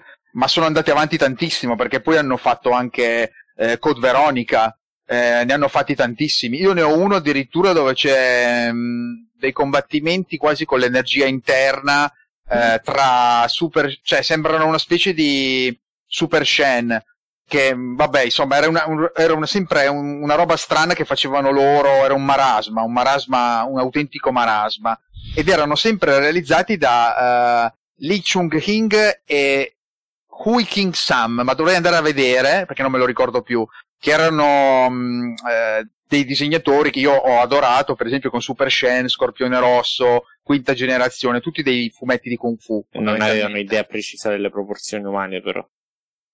No, secondo me hanno un, un un tratto molto raffinato e sobrio quando vogliono, però sono anche di quelli che fanno i muscoli un po' così, di quelli, come si possono definire, artisticamente imperfetti, come quelli un po' di Jim Lee, se vogliamo un po' dire delle bestialità, però in Eh, realtà sì. Sai che anche Mm. Jim Lee non è che fa dei muscoli perfetti perfetti. Sì, io eh. non, non mi sembra esattamente Jim Lee, però insomma. Beh, nella, nella Image, per esempio, ha fatto un Wildcats, ha fatto dei muscoli, dei deltoidi che non esistono. Cioè, è un po' una cifra stilistica. Alcuni sono diventati anche dei, dei volumetti con più di 150 pagine, hanno avuto un successo Comunque, incredibile. non è, non, non, eh, questo non, non no, no, no, no, facevo per dire. nel senso, però sì, era perché anche aprire la- l'universo cartaceo dei fumetti si parte veramente col primissimo Resident Evil, si arriva fino a Fire and Ice, si arriva fino a, ai manga ancora in pubblicazione, o meglio, che ancora dicono che faranno dei capitoli. Sì, ho visto che c'erano sono dei molto manga carini. poi hanno su che si collegavano al 6. Non li ho letti Sì, sì, sì. però erano eh, Beh, ne ho let- ne- ce n'è uno molto bello, si chiama Prelude to Fall, che è molto carino, racconta tutta la, la prima storia, ovviamente il primo Biohazard, è del 2007, andatelo a cercare, si chiama Biohazard Umbrella Chronicles Prelude to the Fall. È veramente figo. Mm, vi- mm, tra l'altro è disegnato molto bene di Mia- ovviamente non di Miyazaki, però di Masaru Miyazaki e Matsueda, bello, molto bello. Vi- tra l'altro uno stile molto Junji Ito. Andatelo a recuperare, Mm. merita tantissimo. Ma lì si apre Comunque. un universo Va bene. sui manga. Sì, eh. non, non, non, le- Non- ne ne parleremo, ne parleremo. Non lo scoperchiamo. Eh, parlando della, invece della, di- ritornando a Resident Evil 3, questo come durerà tipo 4 ore e mezza. Ma, ma- ma va bene così, va bene così. Eh, Tentiamo di battere oh. Frusciante col sue 9 ore di meglio e peggio. Eh, Perché vabbè, però. il, ehm, tornando appunto a Resident Evil La trama. eh, 3, la trama, di che parla questo? Eh, Ne abbiamo parlato. Chi vuole... Ne abbiamo, già, ne abbiamo già parlato perché potremmo dirlo ai nostri ascoltatori che questa è la seconda volta che registriamo questo podcast e Colpa non mia. l'abbiamo detto. Però sta venendo Quindi- meglio. Però sta venendo meglio. Anche Io lo secondo- direi? Lo finiamo di registrare, dopodiché lo scartiamo e poi magari la quarta volta che lo facciamo verrà ancora meglio. Quando- Lo volevo sol- dici, dici quando uscirà il remake di Resident Evil 5? Sì, Esatto, è un easter egg questa cosa qua, eh.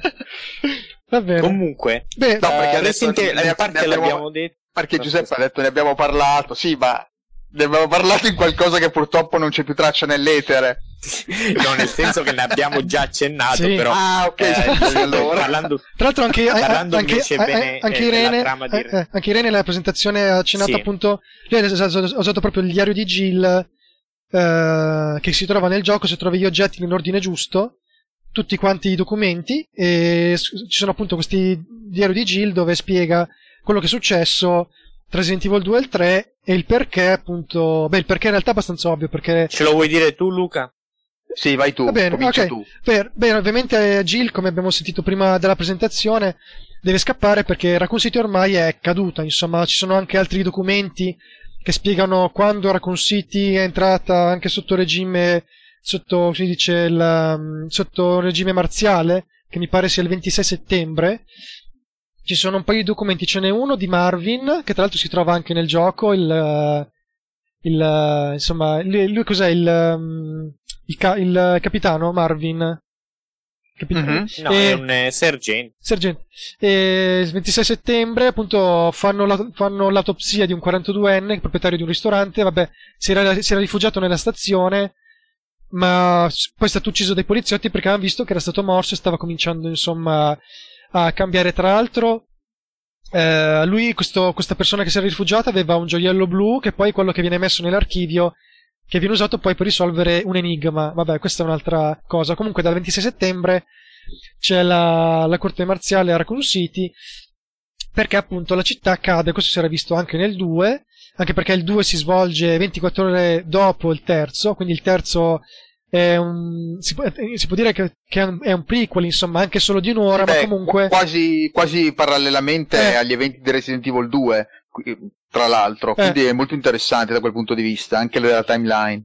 Jill Sì, perché comincia prima e inizia dopo. Cioè, eh, Mm. comincia di prima e fi- finisce Con- dopo. Mm. Concludendosi però quasi nello stesso momento, cioè, o comunque un po' di scarto di poche ore, se non ricordo male. Dopo, dopo, perché. mh, Ah, dopo. mh, sì, perché quando Jill poi eh, sarà in coma, tutto il gioco sta svenendo, quella parte lì. eh, durante quella parte c'è sì, la, ah, okay. Eh, la, trama di per sé in realtà non è, cioè, è, è, abbastanza lineare, nel senso che Jill deve scappare e fuggendo incontra il Nemesis, si scontra col Nemesis più volte e incontra anche tre, altri personaggi. Questi personaggi, il primo è Brad che però non resta sul palco per molto tempo e, e poi subentra la squadra eco della UBCS che è un corpo insomma di, di, di, di mercenari al, soldo dell'Umbrella che poi in realtà poi si scopre che semplicemente anche loro, proprio come la Stars nel primo Resident Evil, erano praticamente delle cavie perché erano mandati in azione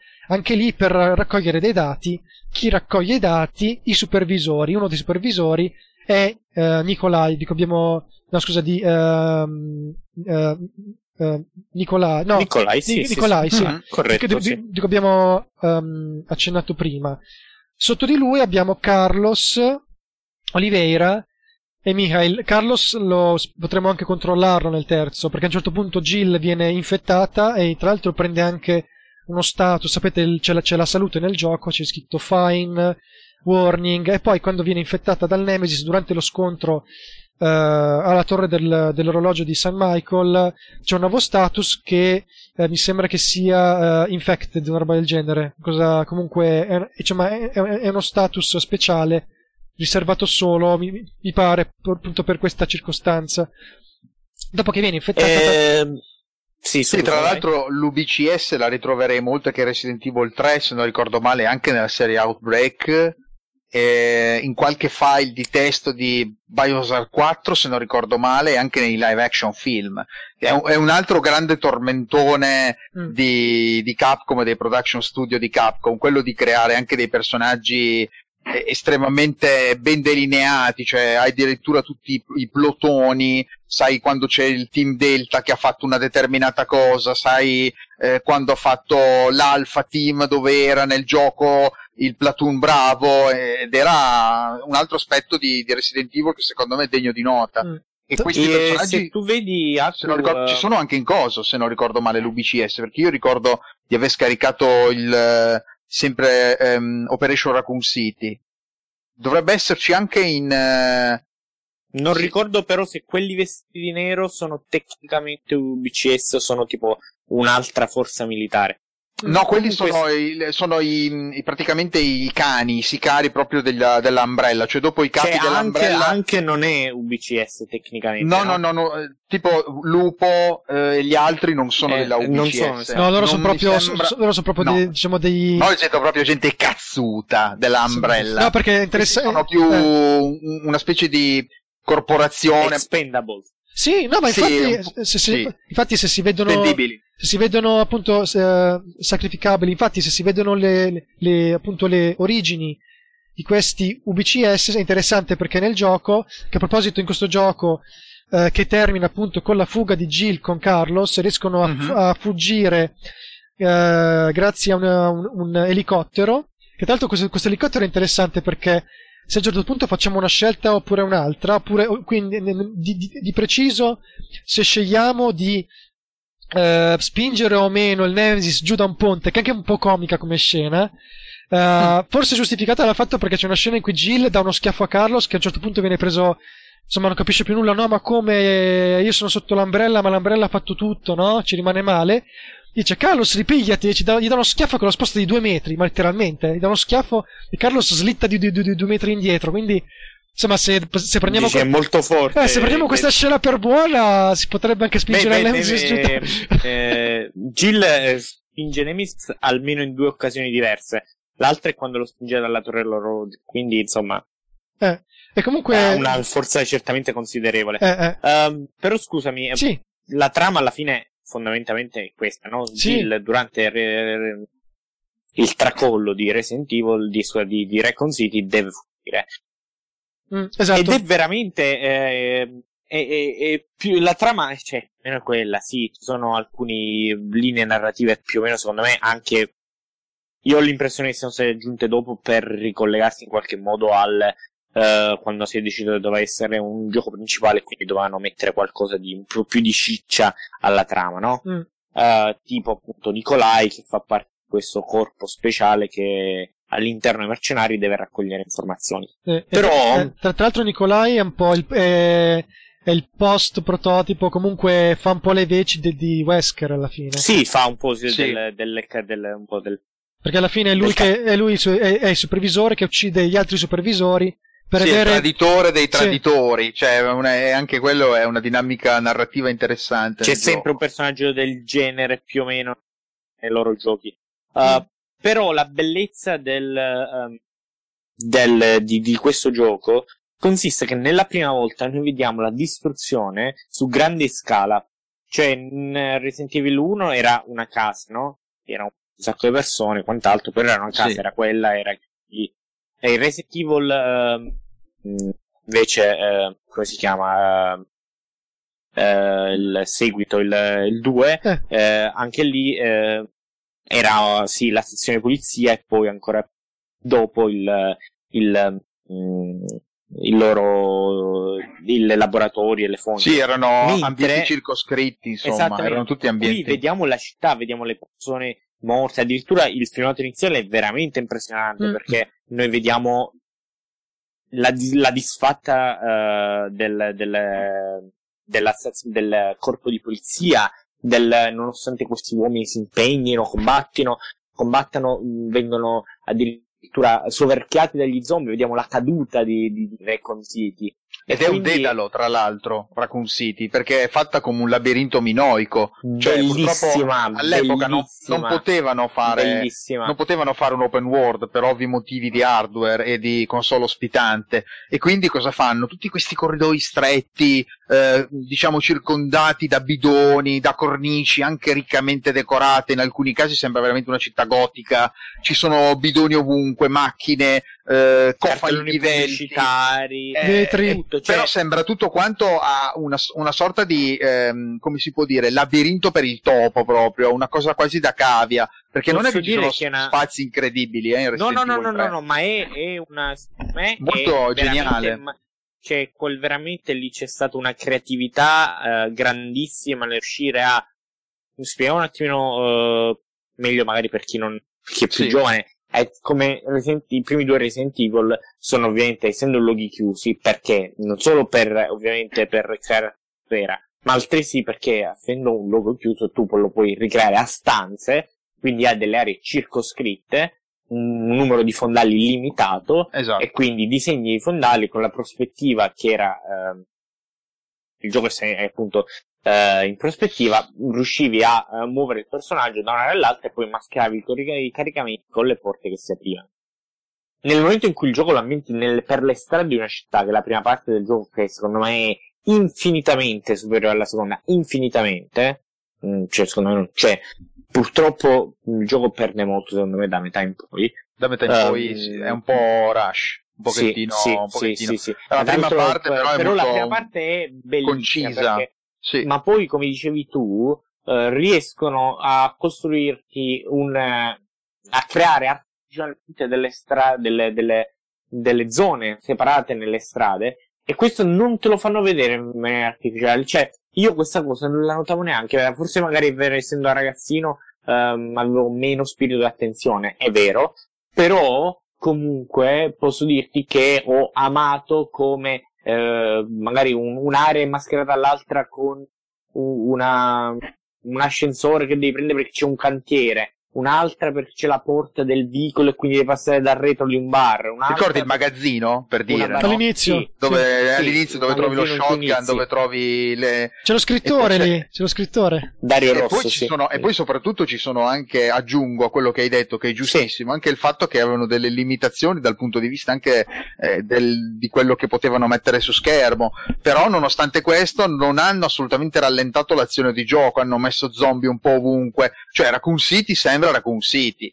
Cioè, al di Sì, fuori del eh, fatto che ci siano dei, non so, dei bancali, che poi questi bancali ti fanno da rialzo per prendere magari la strada della, mi ricordo all'inizio, per esempio, la stradina che prendi all'inizio dove arrivi praticamente sopra eh, una specie di mh, scala antincendio, dove Sì. inizi già lì a familiarizzare con l'ambiente. eh, però tutto quanto è fatto con un'ottica di non sospensione dell'incredulità, cioè poi ovviamente successivamente quando inizierai a leggere tantissimo materiale sui videogiochi scoprirai anche come fanno questi giochi e a, a, apprezzerai ancora di più Resident Evil 3 perché ma guarda qua, cioè questi avevano una, un, un, limite di memoria, un limite di animazioni, i, un limite di poligoni e sono riusciti a fare un gioco del genere. E, que- e quindi questo ne risulta molto più avvincente tutto qua. Ah, eh, però eh, due cose, hai detto due cose interessanti per mettermi di, di, di, di um, fare un follow up. La prima è che eh, sì, tutto fatto in modo magistrale, ma voglio dire, che fondali. Cioè, che pieni fondali, di, che pieni, fondali, pieni di, di, di, dettagli dai Non c'è corpi, più sta roba, eh? Uh, dai Diciamolo corpi, pure, no, non no, c'è no, più. Forse in Eh, qualche non c'è produzione più- indie, però... eh, non c'è più, diciamo, anche per ragioni eh, tecniche, perché non è necessario, però, eh, ragazzi miei, io eh, non, eh, eh, forse solo Resident Evil Rebirth ha eh, fondali migliori, ma solo perché sono eh, più curati, ma, no- ma meno ricchi, perché qui in un, in, un, in un fondale si vede di tutto. Ti ricordi Eh, il bar? Quando Come, nel bar... no, no, nel bar, ma ricordo tutta la pazzesco. zona, uno dei, dei fondali che più ricordo è tutta la zona intorno il, um, il tram, eh, dove c'è Sì, anche lì sì, un camion sì. esploso che erroneamente alcuni pensano sia eh, quello del, ehm, del 2, ma non lo è, per- non tornano le cose. Ehm, volevo però solo dire un'ultima cosa e poi passo la parola a Luca se vuole dire qualcosa su Mhm. questo eh, tema. Ehm, purtroppo però a livello tecnico hai detto che la città è viva, la città è viva per tante ragioni. Ehm, uno perché eh, continuano, eh, non- mentre gli altri giochi avevano dei momenti eh, fissi di sponde mostri, ad esempio nel 2 se non chiudevi delle sale cinesche a un certo punto entravano gli zombie, Uh, o eh, il primo a un certo punto quando tornavi la casa, dalla casa degli ospiti alla casa principale ehm, gli zombie venivano sostituiti dagli hunter. Però eh, comunque inizialmente i mostri quelli erano e quelli rimanevano mentre qui no. Cioè alcuni hanno degli spawn casuali altri ogni volta che vai li ritrovi ne ritrovi di nuovo in altri posti. Quindi la città è, è- è viva cioè nel senso perché è piena di senso comunque ti fa capire che non sei al sicuro perché continuano a sputarne di nuovi nonostante ne abbatti continui a battere di nuovo. Mm. e eh, l'altra cosa è che se a livello tecnico questo dimostra un grandissimo sforzo anche proprio muscolare perché non solo ce ne sono ce ne sono in di nuovi ma ce ne sono tanti ci sono momenti in cui il gioco soprattutto all'inizio ti mette così tanti mostri all'inizio questi zombie insieme perché ti vuole fare vedere che hanno premuto al massimo la PlayStation questo eh, contribuisce alla spettacolarità del gioco a renderlo ancora più action, tra virgolette, che è un una cosa che stupidamente alcuni si lamentarono. Purtroppo, però, questo è un aspetto negativo, eh, vede sacrificare proprio l'elemento che vantavamo Dali, che sulla PlayStation eh, sono purtroppo, nella versione PlayStation, non rende loro giustizia. Sono molto, molto compressi, molto. Ed Parli dei full motion I video, fondali. parli? No, no, Ok. no, no, ah, dei scusami, fondali ok. proprio. I fondali Mm. proprio sono molto molto compressi. Ah, beh, sì, Ed sono è un po' una qualità, sì. sì. Se prendi le altre versioni di Resident Evil 3 vedrai, puoi vedere che hanno eh, una, sono migliorate graficamente. Questa è una delle ehm, volte in cui la PlayStation, purtroppo la versione PlayStation, per tanti motivi non è la migliore. Beh, la versione GameCube è è- bellissima. Quella eh. l'ho provata. La Alcu- versione di alcuni fondali sono sì. belli, però alcuni Molto. sono rimasti come su PlayStation. Sono li hanno lasciati uguali, sì. Sì, come quello del bar dove ci sono i cabinati. A livello, a livello proprio graficamente parlando, si può dire che Res- Resident Evil 3 ha una pulizia maggiore, delle texture anche più definite, una modellazione di elementi 3D, come soprattutto i personaggi e anche i PNG, molto migliorata rispetto al 2, eh, soprattutto la protagonista. Però ha ancora questi piccoli problemi di compressione, ma lì è la macchina, è la macchina, non, non si poteva fare di più secondo me. Hanno cercato No, di no, fare no, un equilibrio, massimo. Sì, mm, sì. sono riusciti, ma eh, devi sacrificare qualcosa. Non capisco perché l'abbiano fatto per, eh, per Dreamcast, cioè a questo punto conver- fammi la conversione di tutto il gioco, eh, puliscimi benissimo i fondali, visto che invece alcuni li hanno lasciati misteriosamente, boh, non lo so perché l'hanno fatto, francamente. Uh, Luca, vuoi dire qualcosa? Riguardo, sì, riguardo i fondali, secondo me è interessante anche che c'è anche una narrazione ambientale perché i fondali si possono evolvere in due modi, secondo mod- in una modalità temporale e anche in una, in una modalità, diciamo, causa-conseguenza. Temporale perché i fondali esterni, i fondali esterni perché a un certo punto nel gioco, dopo che usciamo dalla stazione di polizia, perché torniamo alla stazione di polizia, dopo che, dopo che usciamo, eh, diventa notte. In realtà sembrava subito notte perché il cielo è veramente plumbeo. Però dopo che esci è effettivamente notte e tanti fondali cambiano. Magari cambiano le luci, ci sono delle, delle luci che, che, si accendono e quindi eh, gettano le ombre intorno. Ed è molto bello questo. Oppure, eh, per quanto riguarda causa-conseguenza, per esempio, c'è una scena, quella più famosa forse, di quando c'è Nemesis nel ristorante che gli lanci la lampada, esplode il gas e gli hanno, hanno, hanno, hanno cambiato i fondali, ci sono dei, vetri, dei vetri rotti per terra. Magari il fondale più cambiato di tutti è quello. È, un, è una via dove per la prima volta c'è il worm, che ovviamente è una citazione a Tremors. C'è il worm e quando torni su praticamente vedi tutto il fondale con le crepe nei muri, addirittura c'è una scritta con del, delle lettere di marmo e alcune lettere sono cadute, altre sono rotte, è veramente fatto bene quel fondale lì. Come, come si evolve. La narrazione ambientale in questo gioco sì. è tra i top assoluti della serie, perché tu vedi proprio, riesci proprio a immaginarti cosa sia successo. Quando vedi una macchina incidentata, una porta sfondata o qualunque altro piccolo dettaglio che i programmatori hanno messo, tu riesci quasi a familiarizzare e a cercare una narrazione tua che dà la spiegazione del suddetto evento su schermo. Tipo, paradossalmente vedi una barricata sfondata del sangue e dici ah qui hanno trascinato uno, oh, che figata, cioè è, è, proprio lo schermo, anzi il fondale che ti comunica, cose che magari non possono avvenire per limiti di hardware e non te le vogliono manco far vedere probabilmente, però in qualche modo l'inquadratura riesce a imprimerti sopra la pesantezza di quello che stai vedendo, cioè tu riesci comunque a, a realizzare il fatto che è un outbreak zombie, come i film di Romero, come tanti altri film anche recenti ci hanno insegnato. E secondo sì, me questa chiarezza sì. di intenti è, è, notevole, soprattutto nel fondale. Cioè sì, il fatto e che... questi... Sì, scusami, perdona. No, no, no, no, vai avanti, ho finito. No, sì, eh, questo è appunto integrato, questi finali fondali a volte sono integrati con addirittura dei file che rendono il tutto ancora più vivo. Ce ne sono un paio come eh, appunto in un vicolo troviamo un eh, soldato per terra con, sì. eh, con, un diario vicino e tu eh, narra la tua storia, lui spiega che appunto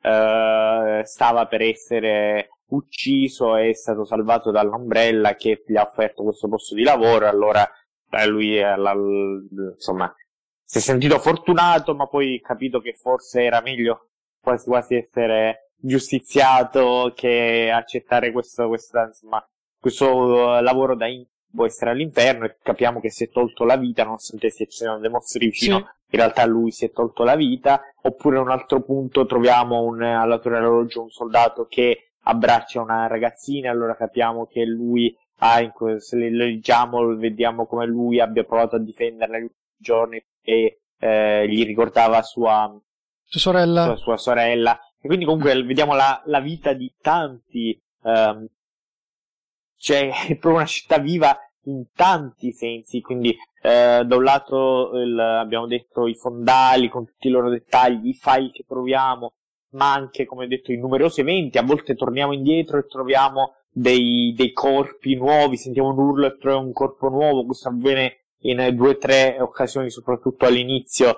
Um, e quindi eh, torniamo esempio a un certo punto all'inizio, noi cominciamo che siamo in un eh, magazzino insieme a, a Dario Rosso, che è questo scrittore, no? Sì. Che è disperato perché ha perso la sua famiglia. Tra l'altro il modello eh, poligonale suo ha uh, la giacca, un, una, le maniche della giacca strappata. E a un certo punto lui preso al panico non vuole andare fuori e nonostante quello gli a Jill e si chiude dentro il, il, un, rimorchio di un camion, un magazzino appunto. Quando torniamo indietro troviamo che lui eh, è uscito da questo camion e è stato ucciso dagli zombie. Cioè, quindi nel senso il gioco prende eh, in account, cioè tiene in considerazione il fatto che noi potremmo anche ritornare ai nostri passi. E quindi per questo secondo me la prima parte, la prima area Resident che è comunque dinamica e contiene tanto, tanto backtracking perché tutta la prima parte è un continuo backtracking dal ehm, e si, si incentra praticamente nel fatto che devi riparare questo tram per andartene via e quindi devi raccogliere vari oggetti.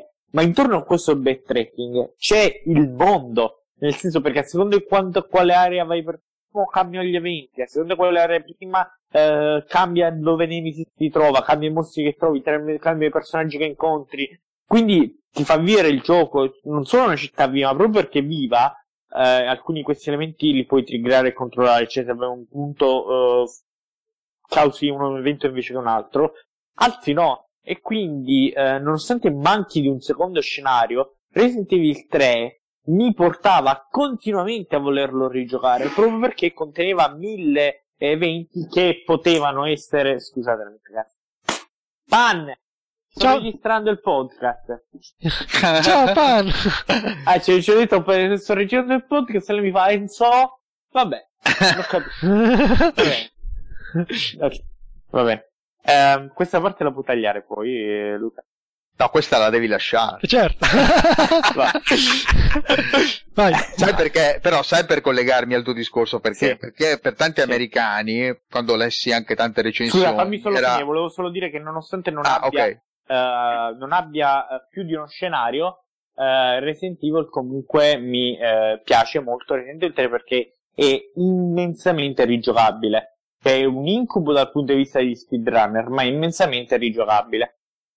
Sì. È imme- ok, è immensamente rigiocabile, c'è un perché, perché quando lessi le recensioni all'epoca, eh, anche su delle riviste americane che ogni tanto compravi in edicola, eh, perché eh, da me arrivavano misteriosamente, ehm, c'era praticamente scritto more um, action, eh, less brain cioè, secondo tantissimi appassionati di Resident Evil, questo è un po' il capitolo che introduce Resident Evil 4 come proprio dinamica mentale. Infatti questo gioco è molto più votato all'azione ed ecco perché ti piace. Perché secondo me già lì la crisalide si stava per aprire, cioè già lì si stava per mutare in una nuova concezione di gioco. Infatti questo titolo è un titolo che è, considerato da molti, molti eh, appassionati di Resident Evil il capitolo più action dei vecchi, diciamo, perché inizia veramente a lavorare tantissimo sulle caratteristiche portanti della serie che poi esploderanno per tutta un'altra serie di motivi e di director. Però in realtà Resident Evil 3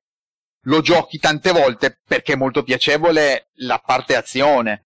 Perché se fosse un po' come il mm. primo o il secondo, non so se ci giocheresti così tanto. Allora, uh... a parte il fatto che se uno è appassionato, chiaramente ed è fanatico della serie, rigioca 10, 20, 30 volte. Però, come diceva anche Luca prima, questo è il titolo che ha introdotto in maniera smaliziata i nuovi giocatori, introducendo anche quella componente di action molto eh, alla mano che all'epoca funzionava. Allora, all'epoca funzionava. Concor- concordo con te, però questa cosa funziona, eh, se posso anticipare un argomento, lo noti perché funziona, eh, prendi la parte puramente gameplay, che è una modalità che si sì. alla fine, quella mercenari, no? C'è sì. una modalità in cui eh, selezioni uno tra Carlos, Kyle e Nikolai e devi eh, salvare vari ostaggi e un time attack eh, raggiungendo, eh, raggiungendo l'inizio del gioco. Um, praticamente eh, lì che è la parte puramente di gameplay lo noti che è divertente cioè quella modalità era divertente perché il gameplay era divertente l'unico Beh. momento in cui non funziona purtroppo è contro il Nemesis perché uh, gli altri mostri i cui pattern di attacco e movimento erano già um, si basavano su mostri già esistenti Uh, tranne le, delle Ticla, le pulci, che hanno un attacco che non avevano i Lickers o i ragni o le chimere. Drain um, Demos. Una... Sì, Brain Demon, uh-huh. esatto. No, Drain, uh, Drain, perché, sono drain, i, perché drain, i Brain Sucker sono altri ancora. Ci sono tanti mostri in questo gioco. Uh, scusami. Uh, praticamente, eh, comunque erano pensati per essere combattuti con controlli tank e visuale. Il Nemesis, no, perché non è eh, vincolato alle tue limitazioni. È più veloce di te, non deve muoversi, eh, non ha problemi di angoli ciechi. Ovviamente. Eh, vogliamo dire che il Nemesis è anche un po' la chiave, anzi il gimmick del, dell'intero capitolo. Io magari spero di non attirarmi addosso eh, no, no, dei no, trattori, avanti, però secondo me la trama è un po' stata ridotta perché è dovuto il nuovo approccio alla serie. Tantissimi combattimenti, molta meno suspense. Rendono Resident Evil un titolo che, insomma, piace tantissimo ai fanatici di Resident Evil, piace anche ai nuovi giocatori, ma quelli che cercavano un po' quelle atmosfere rarefatte del primo e anche buona parte del secondo, insomma, qui non so se si possono trovare a loro agio. Io, per esempio, a me è piaciuto perché sono, mi piacciono molto quando i giochi innovano, quando cercano di inserire nuove caratteristiche. Non so, volevo sentire voi, ma voi non avete sentito un po' questo aspetto un po' meno suspense, a parte quando il Nemesis, ma sai, dopo tre volte, quattro volte che ti arriva il Nemesis, un po' ci hai fatto l'abitudine. Quindi sai, anche quell'aspetto lì è un aspetto che va un po' a discernere, un po' l'avventura. Eh, non so, volevo tu, Luca, sentire tu. se secondo voi Ma guarda, tu, beh, penso, beh, mh, penso che, penso che, insomma, che, che possa essere vero, perché comunque sì, come, un po' come quando nel 2, quando abbiamo detto che il Mister X solo in una occasione sfonda il muro, anzi due, lo fa, lo fa, lo fa per due volte di fila, però lo fa solo quella volta.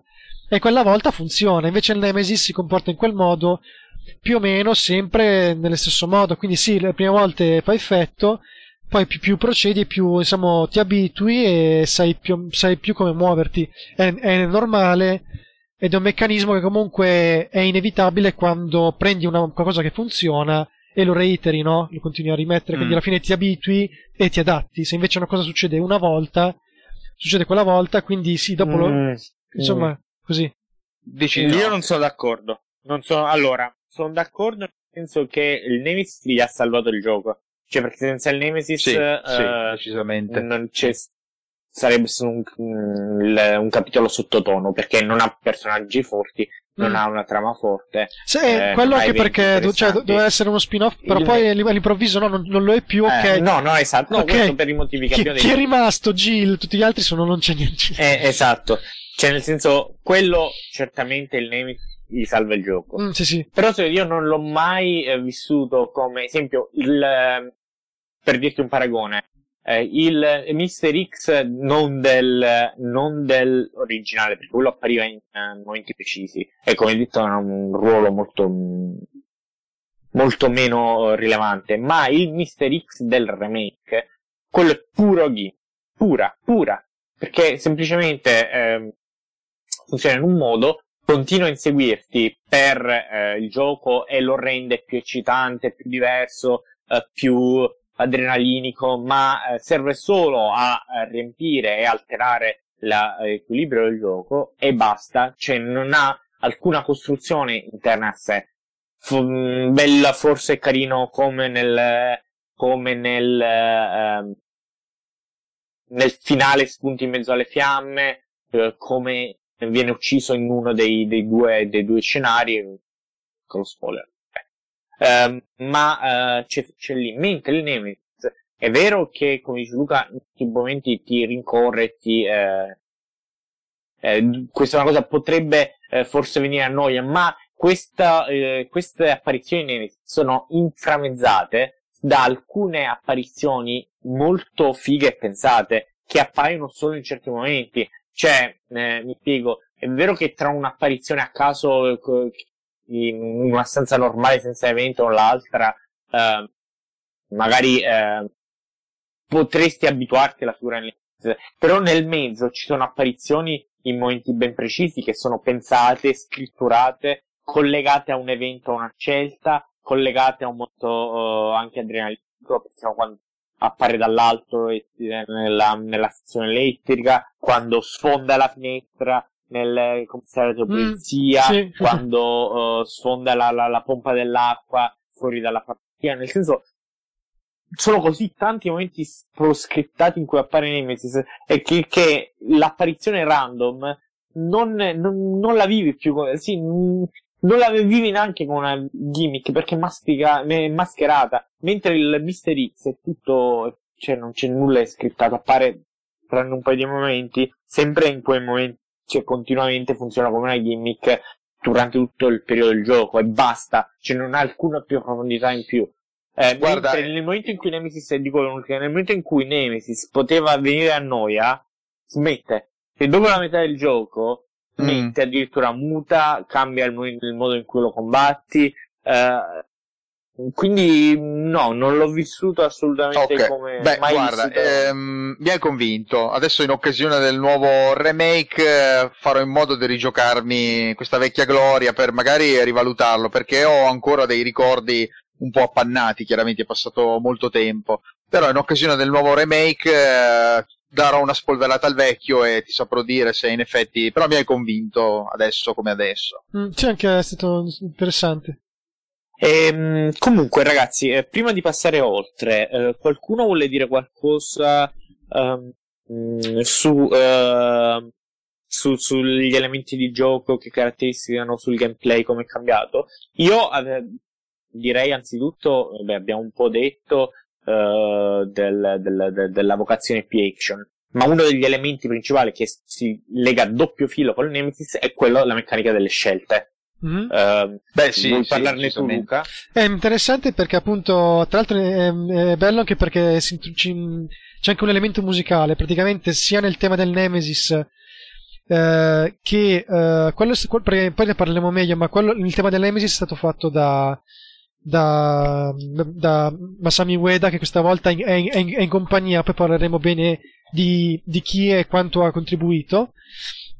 Eh, questo- insomma, c'è un tema musicale che eh, ha questo suono che è proprio quello che suggerisce il suono di un battito di un cuore molto grande e che appunto ti dà appunto l'impressione sia della tensione ma anche che hai, hai- hai a che fare con un essere insomma appunto enorme questo battito del cuore va ha lo stesso ritmo in cui lo schermo va in negativo praticamente quando devi fare la scelta su cosa fare quando il Nemesis davanti non devi solo fare una scelta, ma ci sono tre stadi, perché se tu aspetti troppo passi al primo stadio, al secondo stadio, al terzo stadio. Gli stadi sono suggeriti dal colore... Sì, scusa, Luca, Luca, Sì. Luca, scusami. Solo cosa? anticipiamo solo un secondo che, Sì. eh, giusto per, per, per chiarezza, cioè, ci sono semplicemente dei momenti del gioco, il primo è appunto la scelta se combattere almeno il Nemesis, in cui il- lo schermo eh, diventa negativo, ehm, si, ehm, si, si, come ti posso dire, si... Però attenzione, ehm, diventa negativo solo quando c'è il battito del cuore, c'è questo dettaglio. Sì, sì, sì, sì, ehm, eh, pulsa in negativo,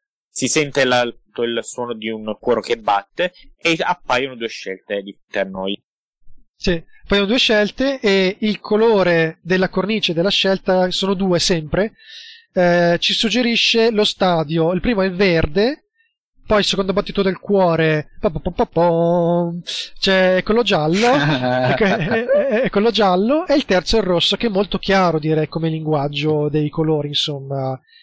Il primo è il verde che se scegli ora me bene, scegli sul giallo, mm, sì vabbè, terzo scegli sul rosso, vabbè allora te le cerchi. Perché in pratica a seconda di quando fai la scelta eh, la tua scelta per esempio so di, per esempio di, di- di fuga o di fare una certa cosa viene intaccata perché se scegli troppo tardi di fare un'azione intanto il Nemesis si avvicina sempre di più quindi c'è anche questo dettaglio c'è questo ulteriore dettaglio che aggiunge tensione quindi non è solo un- Sì, nel, nel primo caso, più tardi scegli, più difficile sarà schivare il cazzotto del nemico. Sì, arriverà.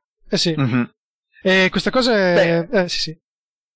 Beh, ampliando, ampliando anche il settore gameplay per dare una retrospettiva completa, possiamo dire che gli standard della serie, eh, che erano stati introdotti fin dal primo capitolo, sono stati mantenuti direi quasi tutti.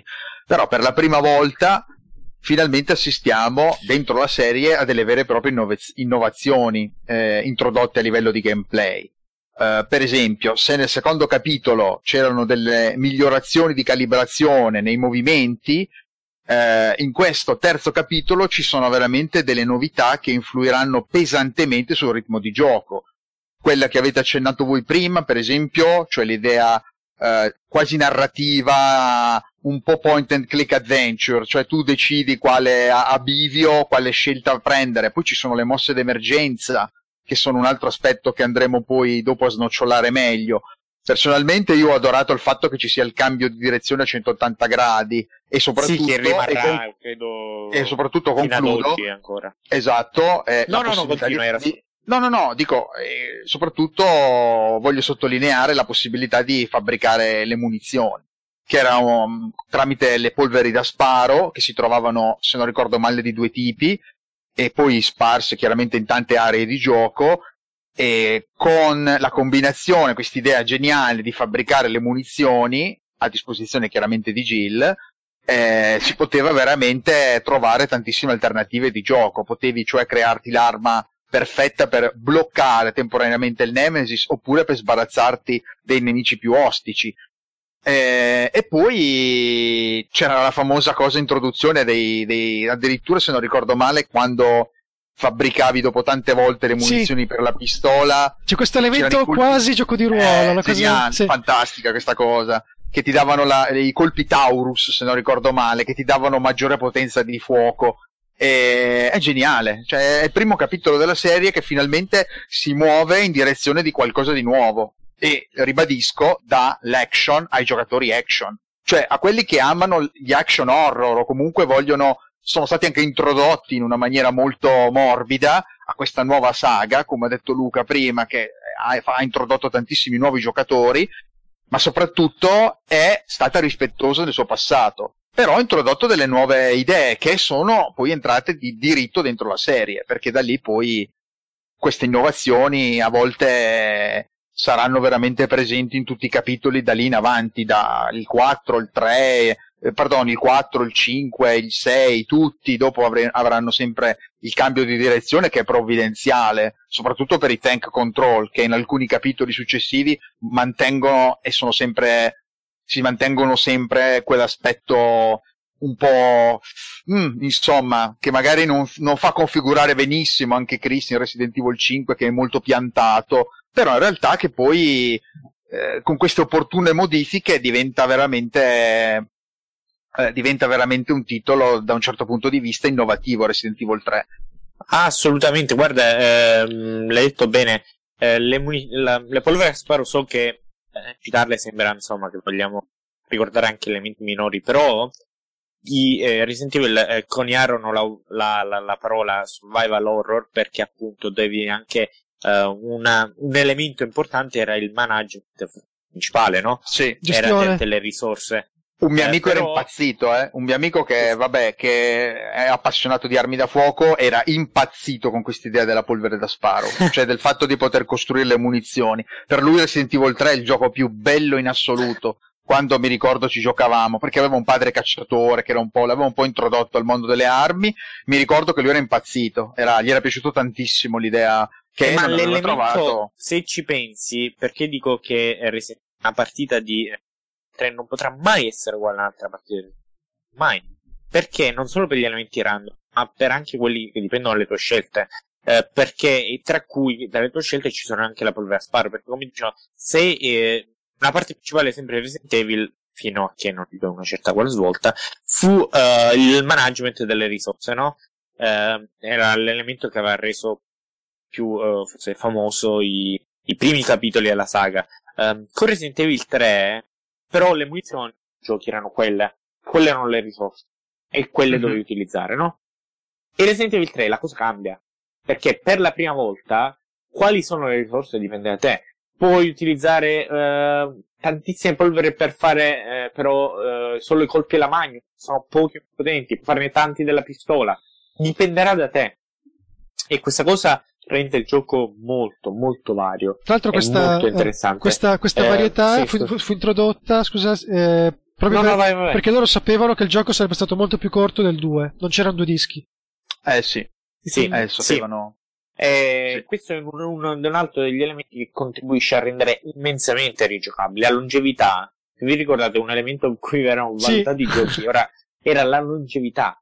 Perché se io pagavo 70 oggi è la rovina, gioco, oggi è la, è la rovina. Gioco, eh, volevo, volevo, volevo, poterci giocare il più possibile.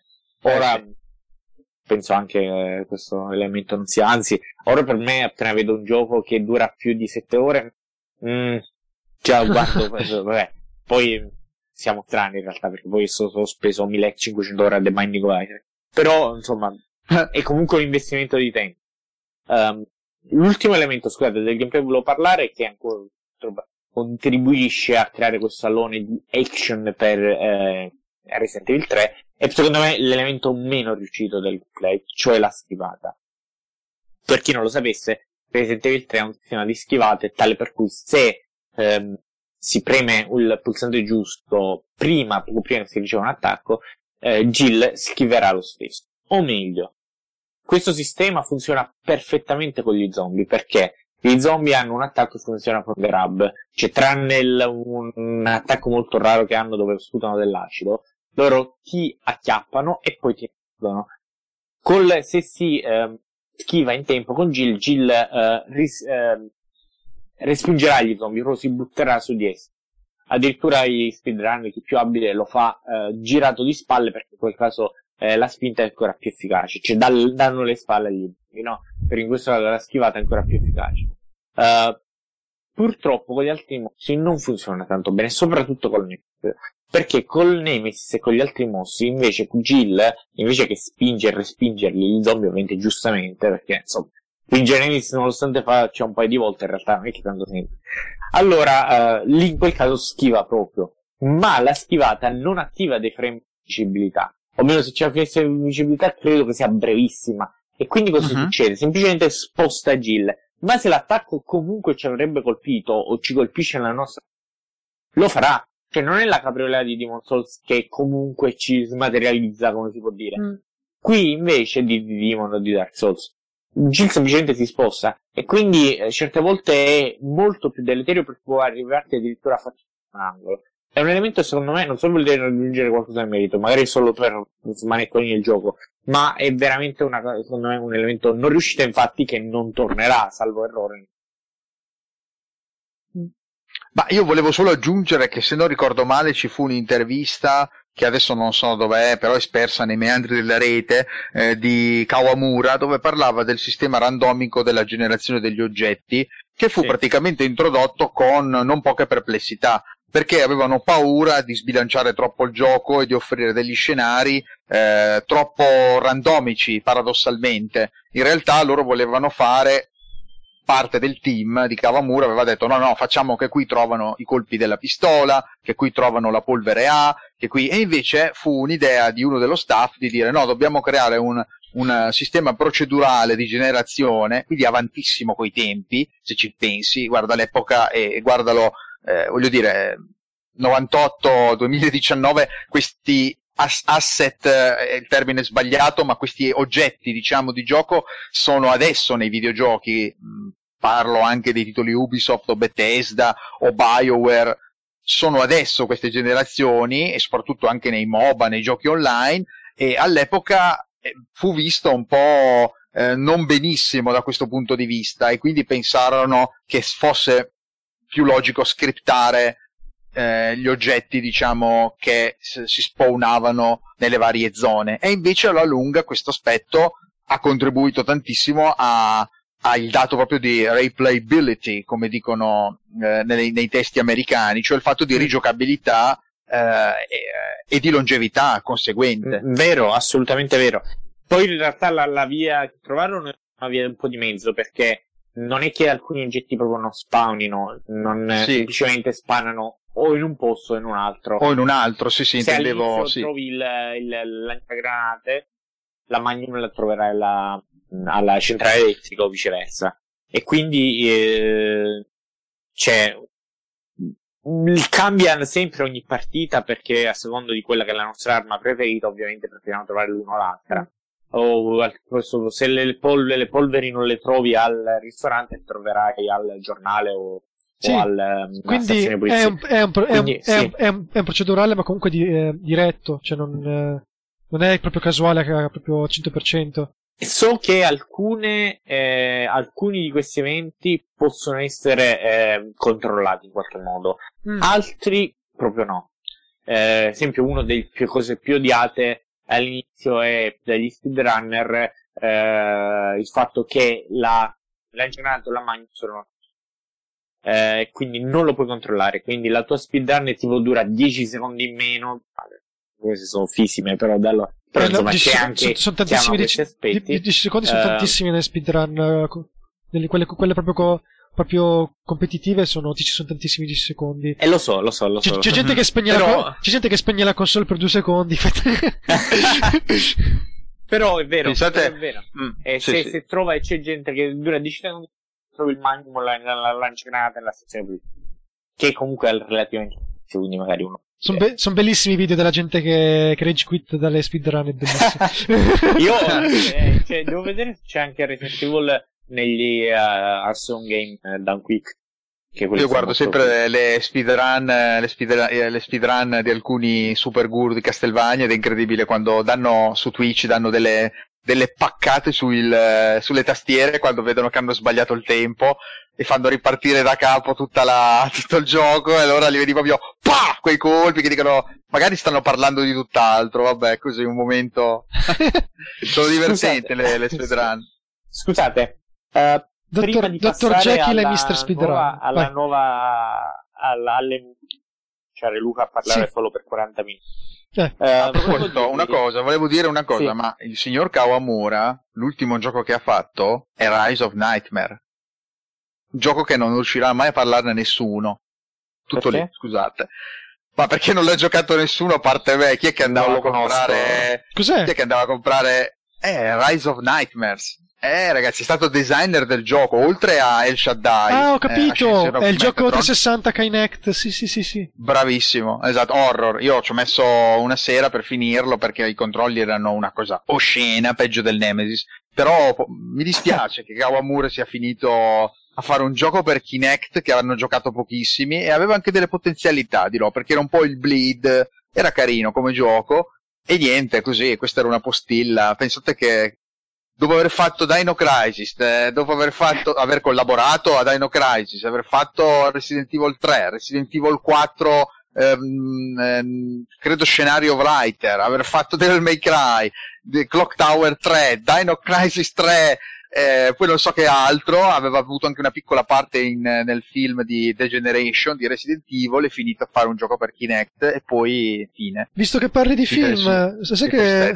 Sai che ho, durante, durante la, la, la, diretta che hanno fatto con il director, che ti dico adesso magari vi dico un po' di appunti, eh, sì. è saltato fuori che praticamente il termine Nemesis è diventato popolare anche in Giappone solo con l'uscita del film. Perché il film, essendo comunque stato, fatto, stato, stato diretto da occidentali. Ah, lo... il, film orrendo, il lo... film orrendo con Mila Jogovic. Eh, e... per lo... Lì era Nemesis, è arrivato in Giappone, no. quindi anche per loro è diventato il Nemesis. Per loro invece fino ah, ad allora. Non sapevo che, grazie, che c'è il, il, il Nemesis di Nemesis buono. Tra l'altro io Nemesis che fa, anche... non mi ricordo se fa la lacrima, però mi ricordo che era abbastanza Sì, sì, sì, no, c'è la lacrima. C'è, mm. la, c'è la lacrimona, quello con gli occhi celesti a un certo punto. Ma, eh, Nemesis, il film Nemesis, l'arma coraggiosa. parleremo, parleremo anche ecco, del, eh, per in chiusura. Però prima eh, volevo finire questa parte. Sì. Um, chiedendovi um, i mostri al netto del Nemesis.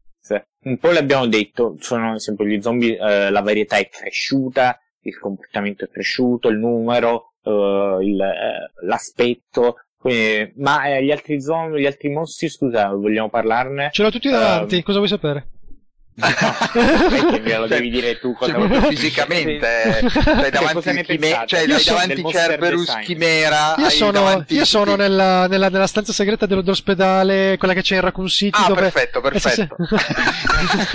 No che in realtà c'è nel allora, gioco eh. c'è nel gioco. con i nuovi gli MA121 per i veri super nerd. Non c'è bisogno di dire il nome. Chi, cosa sono gli MA121 eh, qua non ci sono i nomi in codice. Eh, no, vabbè, gli Hunter, gli Hunter, bisogna... I fan lo devo ricordare. Vabbè, zombie è facile. Sì. Boh, 001. Cioè, Tra l'altro, no, Però gli, gli, MA121 sono gli Hunter. Se non ricordo male, eh, non lo so. Sono gli Hunter, eh, sono gli Hunter Alpha dovrebbero no, essere. No, ci sono. Quelli... Ah, perché, okay, sì, okay. perché qua ci sono nel 3. Que, quegli Hunter non ci sono. Ci sono gli Hunter Beta che infatti li vedi che sono simili di corpo, ma la faccia è tutta sfatta, cioè sono esperimenti non riusciti praticamente, sì, no? Sì. E poi ci sono gli Hunter, gli hunter Gamma, sì. che sembrano una rana, sono più ah, deboli, okay. ma possono fare dei salti molto più lunghi. Loro sono chiusi in queste capsule nell'ospedale, tra l'altro questa stanza dell'ospedale si raggiunge con un comando vocale, c'è questo ascensore nascosto, comunque che se non hai questo, questa voce non puoi entrare, e se ci vai Carlos ci va. Eh, diciamo, diciamolo Car- cosa dice la voce. Devi suonare al citofono e dire: Scusi, lì c'è l'ombrella? Questa era troppo bella, non si poteva non fare. Così, lì c'è qualche, qualche hunter. Bio, sì. qualche ba- Biologic Weapon. Lì... Cosa vuole? Scusi, vorrei salire. Ma vuol venire dentro il CPU dell'Umbrella? Sì, se non le dispiace salgo, mi ho già a casa mia. Aspetti un attimo che le apriamo. Esatto. comunque c'è la stanza... Hunter lì? C'è... Sì, e c'è anche l'Hunter Gamma che tra l'altro... Non più. Che, che è chiuso... la, la, finita, L'Hunter Gamma è chiuso nella... nella... Sì, ora, questa capsula... Cosa, se, sì. questo podcast non esce adesso, che sarebbe... ma, ma questa è internazionale. perde. No, ma no, internazionale, io credo che questa cosa rimarrà, ma penso sia già negli annali della storia del Vai. piccolo Vabbè, lasciamo del grande. Della miseria umana eh. soprattutto. Scusami Luca se mi sì, no, è abbastanza interessante perché dove Carlos va nell'ospedale a trovare il, il, il, il, tra l'altro interessante è il vaccino del tiro, per il virus T. Quindi sì. l'Umbrella ce l'aveva già. Era nell'ospedale, lo stesso ospedale, dove un altro dottore, c'è un diario che trovi nel gioco, stava lottando, non si arrendeva per trovare una cura, non sapendo che la cura a cui lavorava, lavorava lui sarebbe stata distrutta da, da Nikolai con un C4 che tra l'altro da cui Carlos deve scappare. C'è una scena in computer grafica. Ecco, Quindi... l'ospedale, scusami se ti dico, sì. è, è eh, la parte più troppo piccolo. Mm. Verrà, verrà in out, verrà, eh, verrà espansa. Ma, eh, ma è, secondo me la parte, l'ultima parte carina. Mm.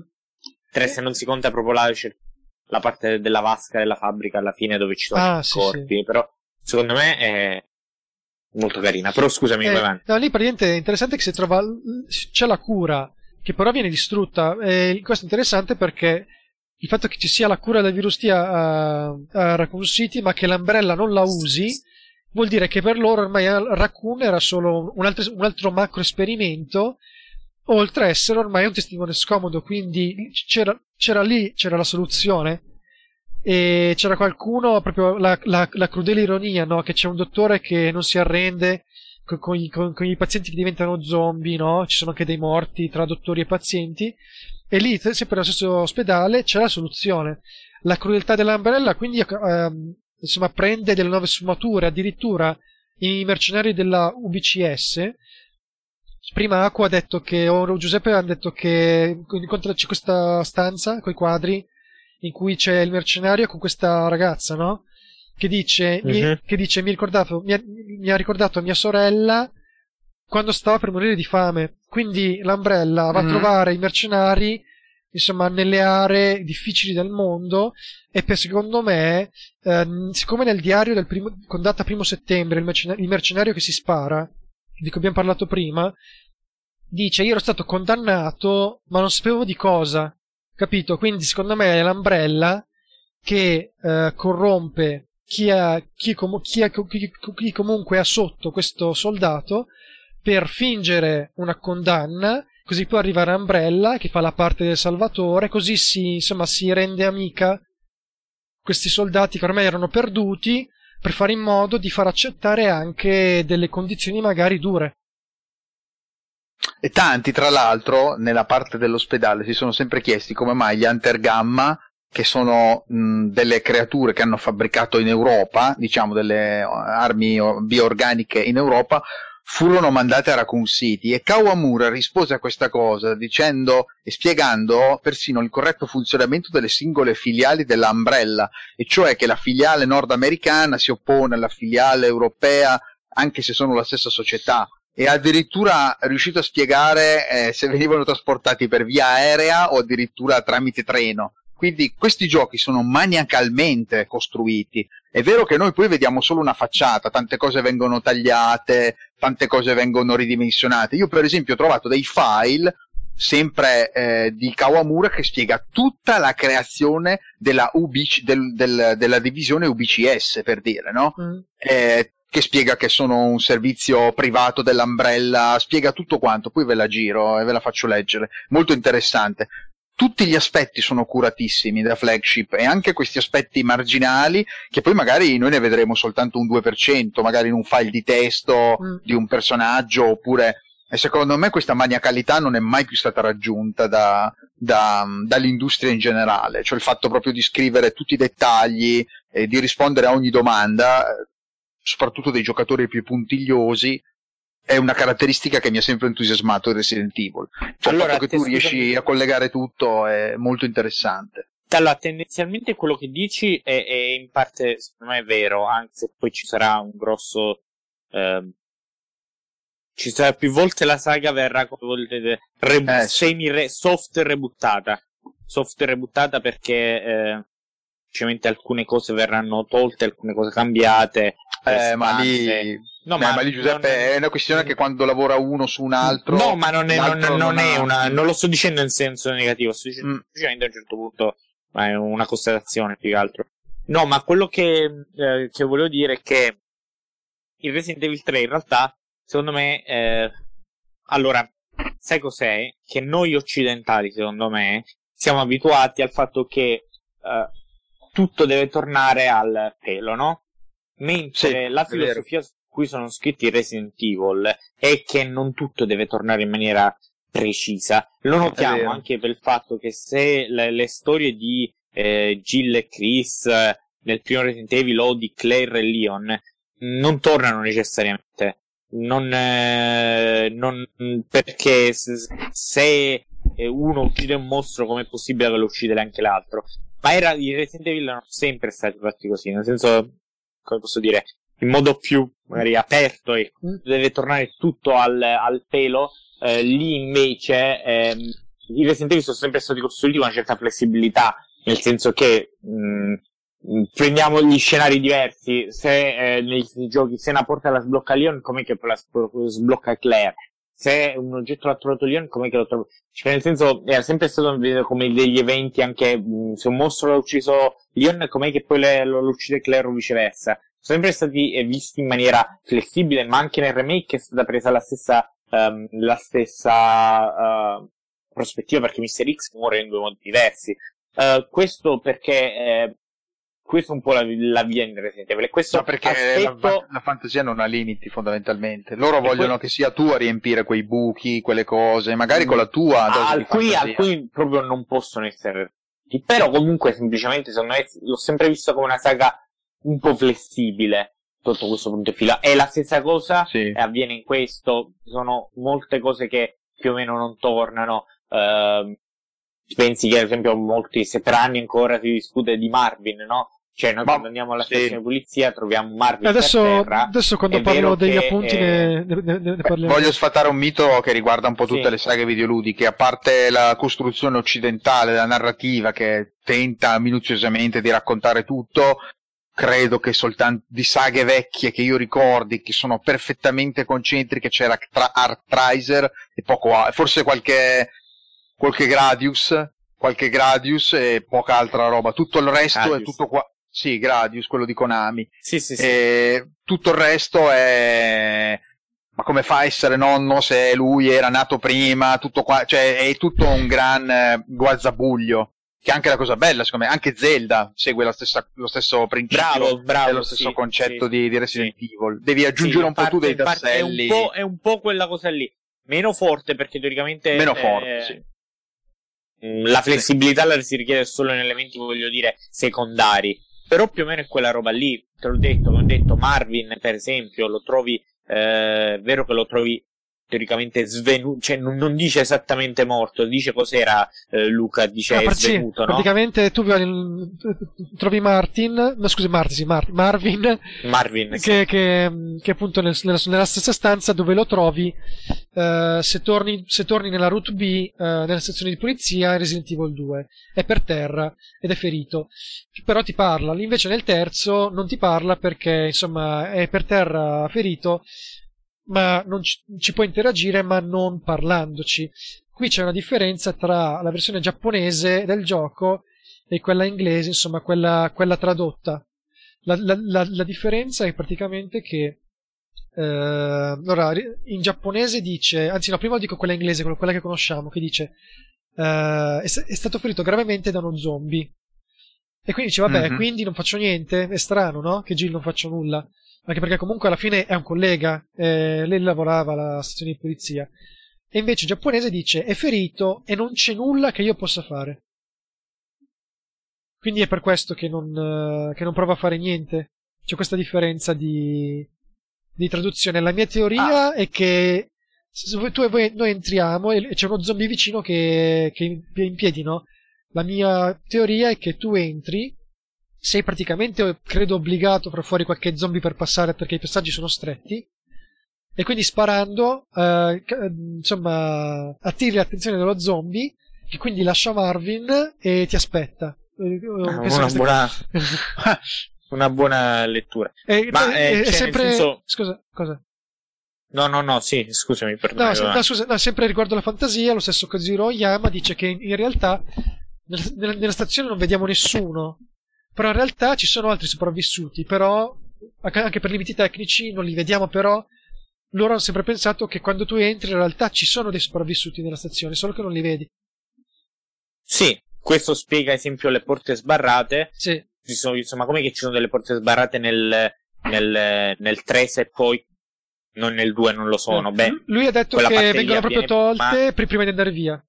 Esatto, sì. cioè quella prima parte lì make sense perché quella parte eh, sappiamo che viene prima, e venendo prima chiaramente eh, cosa succede? Che eh, tu cri- chi, chi, era in quella parte poi ha tolto la, ovviamente la, la, la, uh, la, chiusura e poi è potuto uscire da lì. Quindi mm, makes assolutamente mm-hmm. sense, quindi uh, n- chi era rifugiato dietro quelle barricate prima, dopo che Jill è andato via, è uscito da lì, oppure quelle barricate sfondate qualunque sia. Mm. Quindi mh, mm, non è vero che non ha senso. Sì, è vero, ci sono certe cose che non tornano, ma again, i Resident Evil non sono mai stati così perché tutto tornasse al pelo. Beh, Kawamura, dal primo. Dal Kawamura disse una cosa sempre in un'intervista abbastanza interessante, disse che tutto quello che lui aveva creato in Resident Evil 3 non contraddiceva i precedenti, però eh, questo lo ha detto lui poi, e, però ha detto probabilmente i, successivi eh, lui si occupò, Kawamura si occupò specialmente dentro Flagship di creare proprio il Nemesis, cioè proprio la, la costruzione della, della bow, della, dell'arma bioorganica. Quindi fu lui a inventare, per esempio, l'intensa rivalità tra le fazioni della Umbrella, fu lui eh, a parlare per la prima volta di una sezione di, organi- una, sezione di, un, di, una, di una branch eh, dell'Umbrella in Europa, che poi darà il via appunto a Code Veronica. Um, fu lui a, sì, a perché, definire... scusami, questo lo, lo, lo solo perché sappiamo che poi eh, sarà... Eh, perché la, la, quella, la filiale è Parigi, ma è qualcosa che poi in realtà viene prima della esatto. espansa a cui si collega a Resident Evil Rebirth eh, è la filiale di Parigi che ha eh, creato, eh, che ha aiutato, che ha creato il parassitane che è una esatto. delle componenti del Nexus. Sì. Esatto, che poi dopo fu sempre lui a, mm, fu sempre lui a, mm, a spiegare anche eh, come era stata progettata in origine questa arma che aveva una capacità anche di ehm, praticamente fare delle analisi dei nemici eh, quindi di registrarle, poi mandarle all'Umbrella in modo che potessero lavorare. Un lavoro incredibile, perché eh, se non ricordo male le definì analisi delle prestazioni del combattimento. Saranno poi le stesse che userà anche Wesker in, uh, in, nel capitolo uh, spin-off di Resident Evil uh, per Wii, se non ricordo male, The Umbrella Chronicles, se non ricordo male, dove si vedevano... La scena con le scimmie, mi ricordo, scusate la ripetizione, che era una cosa veramente bizzarra, praticamente poco prima di far entrare dentro Villa Spencer Jill e gli altri, eh, Jill, Chris e company, eh, Wesker aveva provato con delle scimmie eh, su, a, a, rilasciarle dentro la villa e a vederle maciullate dagli hunter. Quindi aveva fatto delle prove di testing mm-hmm. su tutte delle robe allucinanti che eh, i vari team di Resident Evil che lavoreranno e si succederanno eh, ai giochi introdurranno e avranno un'influenza a volte significativa o meno, o, o meno. Però la cosa interessante era anche del fatto che eh, Kawamura eh, curò tutti questi aspetti a meglio delle sue possibilità, cercando di far combaciare tutti i pezzi. Lui dice di garantire per i primi tre Resident Evil, nel senso che lui quando ci ha lavorato ha lavorato tantissimo sugli aspetti cercando di intersecarli ad hoc però per quelli successivi, come ha detto giustamente Giuseppe, quando arriva un nuovo director, pensate soltanto a Mikami, fa tabula rasa e si inventa di tutto. Mm-hmm. Cioè, paradossalmente poteva inventare tutta un'altra storia, un altro background eh, a, a Da Wong, per dirne uno.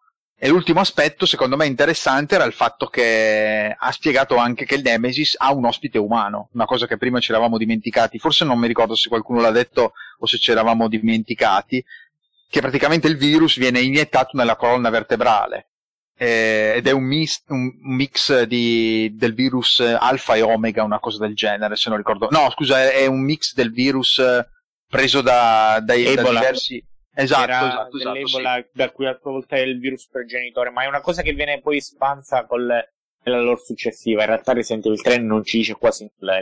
No, no, no, e mi piace tutto, molto. Tutto, tutto e, spero che il 3, e spero che il 3 e nel remake eh, mantengano eh. ancora un allone di mistero. Perché ah, dici che... Però mi piace molto che, ah. no, che non venga spiegato cos'è questa forza e questo mostro. Beh, perché poi dentro il 3, se non ricordo male, viene poi rilasciato il Nemesis per eh, registrare anche le analisi da combattimento della, della Stars, o se non ricordo male, tutti Sì, ma noi non sappiamo, non sappiamo, non sappiamo quasi sì, nulla sì, del sì. Nemesis. Sì, uh, sì, sì, Una cosa uh, eh, questo, io tra le, si innesta ancora in questo, um, questo diciamo, voglia di ricollegarsi uh, ai capitoli. Um, nella uno degli ultimi scenari, um, che è la fabbrica, che secondo me è un po' anonima, ma ha degli aspetti carini. Uh, uno è mm. che eh, a un certo punto troviamo delle vasche eh, praticamente troviamo questa fabbrica che era una fabbrica di copertura perché veniva mm. utilizzata per disfarsi di tutto il materiale biologico, eh, creature, morti, ehm, più, cose più varie, tutto il materiale biologico che non era più utile agli esperimenti. E tra le altre cose, eh, questa fabbrica poi viene, eh, troviamo eh, vasche piene di alcune creature, anche alcune non presenti nel gioco, ma che avevamo visto nei capitoli precedenti. Um, in questo senso, esempio, gli Ivy, eh, oppure i Mister X, e ci sono, eh, appunto perché ho detto la voglia di ricollegarsi ai capitoli precedenti, perché eh, si trovano del, i resti di una battaglia tra l'esercito degli Stati Uniti e, ehm, che non è la prima volta che viene citato perché erano quelli che avevano l'accordo con Burke per eh, rubare il virus G all'Umbrella, e eh, il, tra il punto dell'esercito degli Stati Uniti è un, eh, un manipolo di Mr. X. Questi Mr. X, di cui uno addirittura è mutato, ma ciononostante è morto e verrà divorato da Nemesis alla fine. E questi Mr. X, appunto, sono, ovviamente tutto narrato come fondali disegnati, chiaramente, sono eh, dei Mr. X che vengono sganciati da quell'elicottero famoso che è lo stesso elicottero che sgancerà il, ha sganciato il Mr. X in Resident Evil 2. Quindi c'è un po' la volontà di citare anche negli elementi più piccoli il, gioco, uh, i giochi passati. Questa cosa l'ho sempre apprezzata personalmente. Tra l'altro la fabbrica ha anche un, uh, un, uh, un antefatto, praticamente viene affidata a un trentenne, a, un, a uno scienziato, adesso c'ho anche qua il, magari non, non, sto a leggere tutte le date, però comunque praticamente il succo è che gli viene affidata questa, questo centro che però ha dentro a una fabbrica abbandonata, quindi di solito nelle fabbriche abbandonate qualcuno ci va, no? Allora dicono, guarda, se arriva qualcuno, o gli sparate a vista, oppure li, li prendete e li usiamo come cavia, e ci sono anche dei compensi per questo. C'è un'altra scena in cui, eh, pratica, lui ha una tessera per uscire da una stanza, però scopre che a un certo punto c'è una emergenza, o mi sembra che va via la luce, comunque non, eh, non riesce a uscire con la tessera e lì, lì, si spaventa. Il dubbio viene perché nel gioco a un certo punto c'è una misura di emergenza di questa stanza dove combattiamo Nemesis che si sta per aprire il pavimento per far scendere tutto in questo liquido che servirebbe per, insomma, per sciogliere questi resti organici e in quel caso però c'è questa tessera che uh, insomma cade giù dal, dal, taschino magari proprio dello stesso scienziato di cui parlavamo nel file, che lui, è, lui ovviamente è morto e lì uh, accasciato.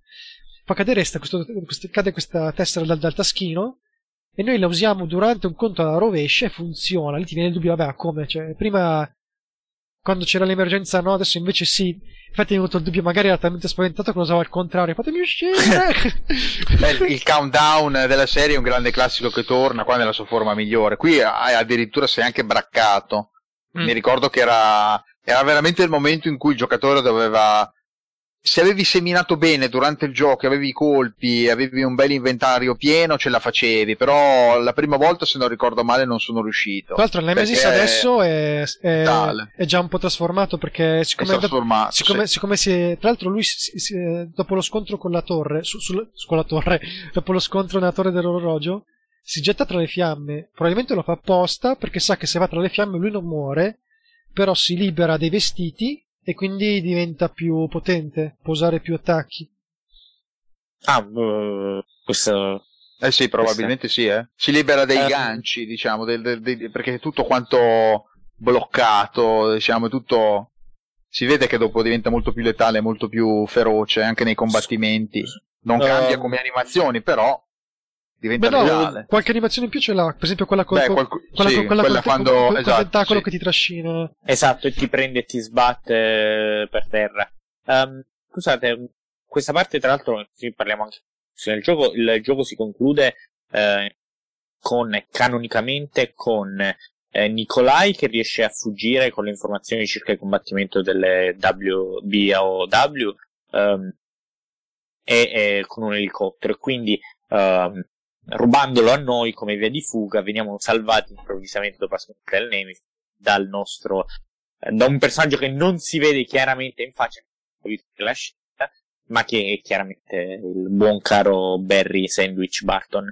um, quello che eh, è carino, eh, cioè, quello che ho sempre trovato fastidioso è che eh, sia Nicolai che eh, il buon vecchio eh, sia Nicolai da un lato che dall'altro uh, eh, Carlos che fuggono con te si uniranno alla lunga vista dei personaggi Billy e Rebecca e tanti altri che non faranno mai più ritorno nella di Resident Evil. Sì.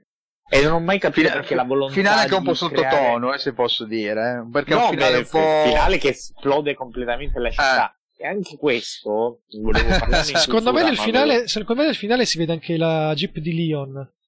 Nel finale c'è una Ah, dici che quella Jeep c'è una... che si vede no, ma, ma sai perché? Beh, Semplice... beh. Ma sai perché semplicemente? Perché vabbè, ragazzi, deve, deve, deve saltare in aria qualcosa. Cosa abbiamo? Abbiamo la Jeep di Lino. Va, facciamo saltare in aria. diciamo che, Come diciamo che narrativamente il finale è molto furbo perché a livello di proprio di gioco è un finale molto molto mh, ridotto secondo me alla fin fine esci prendi l'elicottero vai via poi inaspettatamente nella classica cutscene finale anzi nella full motion video finale c'è la distruzione e c'è veramente la, la fine di, di una saga ma punto di domanda però mi ricordo che c'ero rimasto ma come? Distrutto tutto, la torre dell'orologio, tu, la città, ah sì, cioè nuclearizzata. Ed è Posso spettacolare la che- parte finale. che è molto spettacolare certamente. Super Anche- Akira, tra l'altro. Non so perché mi ha sempre ricordato. Non so, quelle quello Jojo? d'urto. Anche, però quel finale proprio di boh, non c'è più, Ah, una- non c'è più Raccoon City. Scusa, sì. Eh, Non c'è sì, più Raccoon sì. City, è finito tutto. Però sai che anche lì non ho mai capito questa scelta perché era il loro brand e cioè io mi sarei aspettato che...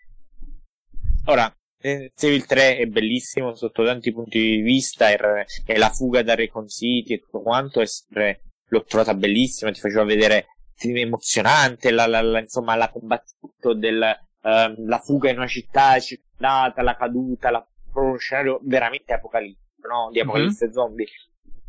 Però mi sarei aspettato che ne avessero fatti 200 di storie ambientate lì, no? Ehm, c'è da un lato, da un lato funziona come, Beh, le, hanno, le hanno poi fatte, da, tra virgolette, con tutti i spin-off. gli Outbreak, eh, eh, però... Beh, nel sì, senso- dai, alla fin fine hanno raccontato secondo me fin dove riuscivano il Resident Raccoon City, cioè dopo sarebbe diventata una reiter- reiterazione ad libitum sempre dell'omino che scappa oppure dell'omino, però in realtà se tu ci pensi con tutti i giochi che abbiamo avuto, io parlo proprio di tutto il macrocosmo di Resident Evil, anche il fatto, per dirne uno di paradossali, il fatto di giocare con anche nel, nel remake di Resident Evil ti fa vedere nuove zone di Raccoon City che non avevi mai visto. Cioè Sì, il gioco, però- però anche se scusami- sono che- in quel senso, in in quel senso diciamo di eh, universalità, diciamo, del, del, fatto dell'ambientazione, cioè il fatto che alla fin fine tu vedi tanti pezzi di, di Raccoon City, ti fai tutte le tue storie, vedi tutte queste storie, secondo me hanno usato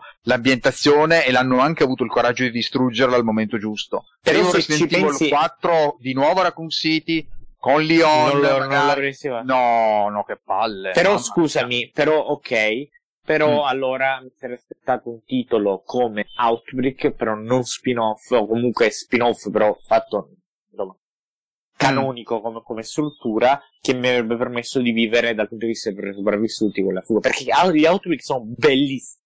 Rovinati al fatto che da noi si giocava online, ormai hanno chiuso pure server. Ma gli Outbreak sono fantastici. Sì, erano bellissimi. Io mi aspettato quella roba lì, che andavi là nel, nell'ospedale, nel bar, nei luoghi della eh, per me si esprime anche con i bonus game di Resident Evil nuovo, sai, con la tizia, quella che riesce a scappare dal sindaco. Cioè, alla fin fine, sì. ma sì, cioè, i sopravvissuti possono davvero entrare dentro l'universo di Resident Evil e raccontare delle storie? Mm, non lo so, nel senso, a parte la, ragaz- la ragazza che è stata rapita dal sindaco, e che... Mm... No, attenzione, la figlia del sindaco è stata rapita dal commissario.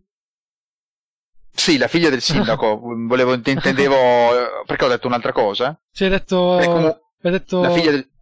Beh, comunque, avete capito, la ragazza, quella con i capelli lunghi, sì. biondi, che alla fin fine quello è, è, una, è un mercenaries, cioè è un Resident Evil mercenario alla fin fine, quella, quella parte bonus lì. Non so se un personaggio come, come quello o altri, cioè non so se queste storie sarebbero state così interessanti da vivere. Outbreak in realtà sì, le, però era tutto un altro pianeta c'erano tutte altre dinamiche. Quindi secondo te l'hanno, l'hanno, distrutto al Sì, nel momento giusto. Sì, sono allora, avuto secondo me mi sarei aspettato sì. che funzionasse alla eh, numero 100 di Dylan Dog, no? Cioè, ah. eh, cioè nel senso, sì. questo, questo è il finale. Sì. Cioè, finirà così, ora ti racconto tutto quello che c'è. Però così non è stato, cioè sono no. andati avanti e hanno raccontato altre storie. Io lamento so. di, Resident, eh, di, Resident Evil 3 il fatto che non ci fosse un altro protagonista. Quello secondo me è stato sempre arruffato durante la progettazione, hanno detto ci mettiamo questo, ci mettiamo Carlos. C'è un momento in cui però proprio dall'inizio il, il classico stilema di Resident Evil è sempre quello è sempre stato quello di darci il doppio protagonista, maschio o femmina che potrà essere banale finché vuoi, ma era la cifra stilistica della serie. Qui per la prima volta ti danno solo Jill, ti danno un'enorme capacità di eh, longevità e di eh, rigiocabilità, però sacrificano un po' il fatto che doppia protagonista poteva anche eh, ampliare un, tutta una parte di gioco che poi non abbiamo mai visto. Ecco, quello lo lamento dal punto di vista proprio di quello che mi sarebbe piaciuto, però come abbiamo spiegato prima è un gioco fatto molto alla svelta, molto mm. tira via, tira via, dai sbrigati, dobbiamo finire, dai, soprattutto su questo hardware hanno già fatto, mesi, avevano quanti, già fatto dei quanti miracoli. mesi ci hanno messo? Far? Nove mesi mi sembra, non mi ricordo. Nove mesi, nove mesi esatti, D- dieci mesi circa, un po' di più, però poco. Anche perché Capcom all'epoca picchiava giù duro come scadenze. Sì, eh certo, c'era non... Resident Evil 2 ha fatto un mega, un mega successo da, da, da battere il ferro sì. finché era caldo. Potevo Però scusate, non, non ho capito perché allora questa continua mania loro di eh, continuare a giocare per settazione, nel senso di ogni gioco avere diversi protagonisti invece che avere cioè nuovi, nuovi protagonisti invece che creare un, una di Resident Evil sì un po' lo eh, sarà Chris eh, ma qua abbiamo di, che, di, cui, di, di cui, discutere, eh, ma secondo me quello è un'esigenza commerciale, cioè loro tutte le volte vedono cosa tira nel mercato, un po' come hanno fatto con Resident Evil 6 o anche con il remake, vabbè il remake no, perché alla fin fine hanno poi fatto, hanno mantenuto molto rigorosa la linea intrapresa. Però loro vedono anche i personaggi nuovi e dicono, per esempio Jake Mueller, che è sempre un personaggio di Resident Evil 6, l'hanno dato per tutti gli appassionati un po' i personaggi action che meniano le mani, quindi quelli che si trovano anche a loro agio. E quindi secondo me loro si muovono, come tutte le aziende, su, una, uh, su un concetto molto commerciale, molto capibile da, e spendibile no, no, soprattutto. Per me, cioè, ma lo dico proprio perché dal punto di vista commerciale, nella mia testa, se tu crei un personaggio che è iconico, personaggi è più vendibile, no? Ah, cioè tu Cioè- dici perché l'hanno spedito... Eh, ma perché in quel momento, quando Flagship stava scrivendo la storia, è venuta fuori l'idea di spedire Chris eh, nell'isola là... No, nell'isola, pardon. eh, eh, di ambientare poi Code Veronica. E Mm. quindi praticamente, secondo me, loro si sono trovati in una... diciamo, in una specie di... eh, situazione un po' simmetrica, pro- una progettualità, hanno detto allora facciamo così, Chris va in Europa, lo scopre in Resident Evil 2, poi Code Veronica lo ambientiamo qua e poi abbiamo bisogno qua secondo me loro potevano metterci anche un doppio protagonista femminile, potevano mettere anche Rebecca, per esempio, che non sappiamo manco che fine ha Sì. fatto. Io un Rebecca Jill non sarebbe stato male, con tutto il bene che so voglio che ai protagonisti Rebecca non era maschili. molto amato mi piacevano i personaggi femminili deboli. Eh, perché lei era la classica bambolina giapponesina, in effetti, pur non essendo giapponese, però ricalcava proprio il personaggio indifeso, che poi non è Sì. vero, perché diventa poi cazzuta anche lei in Resident Evil 0, eh. Però Però è un po' quella roba lì. beh, cambia anche parecchio Resident Evil 0 come carattere, se ti, se ti ricordi, diventa molto più meno eh, bambolina, E dà non si capisce qualche... come che nel rebirth che avviene immediatamente dopo eh, sia di nuovo in quel modo. Però, Eh, anche quelle sono quelle. Eh, Mysterus. Eh, sono quei misteri di Capcom che, ribadisco, se ci lavora un Miyazaki su un gioco, poi la volta dopo ci lavora un Sugimura, poi la volta dopo, cioè, cambiano di continuo questi qua. Ci si no, ma chiaramente. chiaramente. eh, quindi da quel punto di vista lì. Ma alla fine del gioco, quando viene Sì. scritto, c'è quella mappina in alto che appare Sì. Che è scritto caution, caution, que- quei numeri che vanno sotto cosa sono? Completamente inventati. Cioè non è un, un- un fantomatico GPS che ti segnala... Ah, quello teoricamente dovrebbe essere che io sappia la distanza della bomba. Ma non so se è veramente. Ah, ok, no, perché non so se- cambia... Eh, però ma non diventa... so se no, è veramente. eh beh sì, è e diminuisce, cioè diventa 3, 3 9, sì, 3, ma non lo so se, se è scientificamente, nel senso accurato, eh. Ah, ok. Non ho idea. Beh, certo che anche il Nemesis alla fine del gioco diventa uno schifo a quattro gambe che... Sì. Un'altra, un elemento, e poi ti, ti passo la parola per le varie curiosità, Luca, è che mm, nel, un elemento di rigiocabilità consiste nel fatto che eh, ogni volta che completiamo Dard, però, eh, otteniamo, e questo da fan di Resident Evil mi faceva impazzire, un epilogo, ci mostra gli epiloghi di quello che hanno fatto alcuni personaggi del, che conosciamo a seguito della, del- degli eventi dei giochi precedenti. Mm. È una cosa molto figa. Eh, comprende Sì. Cheryl, Ada, eh, Mhm. Leon, Claire, tutti i personaggi Chris, tutti quelli che abbiamo conosciuto fino adesso. È una- veramente una cosa interessante. Da, da, da appassionato di Resident Evil, alcuni di questi ehm, eventi verranno utilizzati per dare il là a cose che verranno affrontate dopo. Altri verranno quasi completamente disregarded. come si Sì, sì, proprio dimenticati. Sì. Con quei disegni bellissimi, tra l'altro, se non ricordo Sì, male. con dei- C'erano dei- con dei degli artwork meravigliosi. Corretto. corretto. che ti davano veramente l'impressione di aver vissuto una cosa meritava di essere raccontata. Molto molto belli. Un, un dettaglio bellissimo che secondo me hanno aggiunto e che ha sensibilmente migliorato il quanto di buono c'era. Tu invece, Luca, volevi dire qualcosa? Sì, Eh, volevo... so Luca- avete visto, Luca deve- molte curiosità. Eh sì, Sì, voglio cioè, sentire. Ho fatto questa diretta appunto con Kazuhiro. eh, Adesso mi vedo, il nome- mi vedo bene il nome. Con eh, Kazuhiro Ao- Aoyama, che appunto ha diretto Resident Evil 3, ma ha anche lavorato al primo Resident Evil, a Resident Evil 2, al primo Onimusha. Al- mi sembra che il primo Onimusha l'ha- lui l'ha proprio diretto. Il primo Onimusha e poi anche il famoso eh, in- in- se- Dino Crisis 3. Insomma, Eh, robettina, dai, robettina. e poi ha fatto anche l'Extreme Battle Mod, che non è mai uscito in, in- Europa, che era una versione, se ho capito bene, di Resident Evil 2. Che avevano aggiunto una specie di, di modalità survival, un po' come nel 3, una cosa del genere. Mhm. E anche, sì, sì. e anche diretto eh, il gioco Disaster Report. capolavoro. Non, non apriamo questo discorso. Zeta, Allora- Zettai! Allora, durante questa diretta con lui, appunto, loro c'erano due, due ragazzi che eh, giocavano e uno di loro sapeva il giapponese, quindi traduceva in tempo reale, parlava appunto con, eh, con il director. E, mh, tra le prime cose che mi sono segnato, una piccola curiosità, ovvero che il nome di Kazuhiro Aoyama dovrebbe spuntare, a- ma girato al contrario, su una lapide del, del cimitero. Perché a un certo punto nel gioco c'è un cimitero in cui tra l'altro gli zombie tornano, questo è un errore, perché il virus T non fa, non fa risuscitare gli zombie, quello è il G che, che ti fa rigenerare ma a modo suo, Bravo. invece il T non, eh, cioè, ti cambia ma non fa tornare in vita nessuno. Eh, tra l'altro è interessante per esempio che Jill all'inizio doveva- avrebbe, avrebbe dovuto poter camminare e mirare al tempo stesso, che è come quello che c'è in Dino Crisis, il primo. E infatti c'era quest'idea, però poi è stata scartata, è stata tenuta invece appunto per Dino Crisis. Eh, gli attacchi del Nemesis, eh, questo è molto interessante, in pratica il Nemesis quando lo combattiamo eh, non può sempre ucciderci, nel senso che può farlo solo quando fa certi attacchi, quelli più spettacolari, per esempio la presa.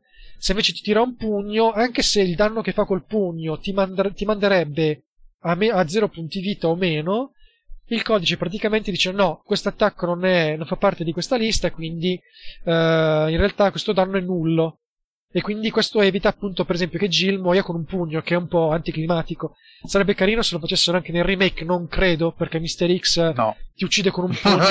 eh, eh, eh, come, come giusto che sia. eh, e, e- e quindi c'è questa cosa che il Nemesis può ucciderti solo con delle mosse particolari, appunto per esaltare il fatto insomma della minaccia del così insomma. Eh, poi c'è il puzzle del carillon che è nella torre dell'orologio, che prima nella versione PlayStation 1 aveva più soluzioni. Poi però Capcom aveva, aveva distribuito, mi sembra, direttamente nelle scatole del gioco in Giappone dei, dei questionari e tra i riscontri c'erano delle lamentele per- da parte degli utenti che avevano problemi di udito. Perché l'enigma devi, de- tu, tu devi ascoltare, no? Allora, nelle versioni dopo, per esempio con la GameCube, c'è una sola soluzione che tra l'altro è anche segnata su un fondale. C'è un fondale in cui puoi vedere le direzioni in cui devi mettere la successione. Eh, poi nel cimitero c'è anche il Grave Scusami, Digger. questo Luca, io credo che la... Vorrei, Sì, sì. vorrei sbagliarmi, che già la versione PlayStation nostra eh, Mhm. avesse questo tipo di eh, cambiamenti, Ah. perché io, se ti ricordi al piano, vero. eh, al primo piano della torre dell'orologio trovi Carion con la soluzione corretta. Sì, è vero. Poi non so se magari cambia, ci sono più fondali, non credo che abbiano fatto più, beh, fondale no, ma magari cambiava la soluzione, non lo so, suggerito, ma mi sembrerebbe Non strano. so. Eh, il Grave Digger invece è uno dei, poi prima l'abbiamo accennato su questo vermone che secondo i piani doveva essere il cosiddetto Resident Evil 1 1.5 perché tra i piani c'era il fatto di tornare a Villa Spencer dopo l'esplosione e invece poi è stato trasferito nel cimitero nel 3 in questo scontro eh, eh, le eh, ecco qui c'è un appunto sulle scene in CGI ne abbiamo già parlato appunto che sic- siccome è stato deciso dopo che era un capitolo principale hanno messo ovviamente hanno dovuto aggiungere le scene. E a parte le scene in CGI quindi computer grafica all'inizio c'è una scena beh, a parte Jill che viene sparata fuori dall'hotel da, da- da un'esplosione non, non si capisce che sì, in cosa.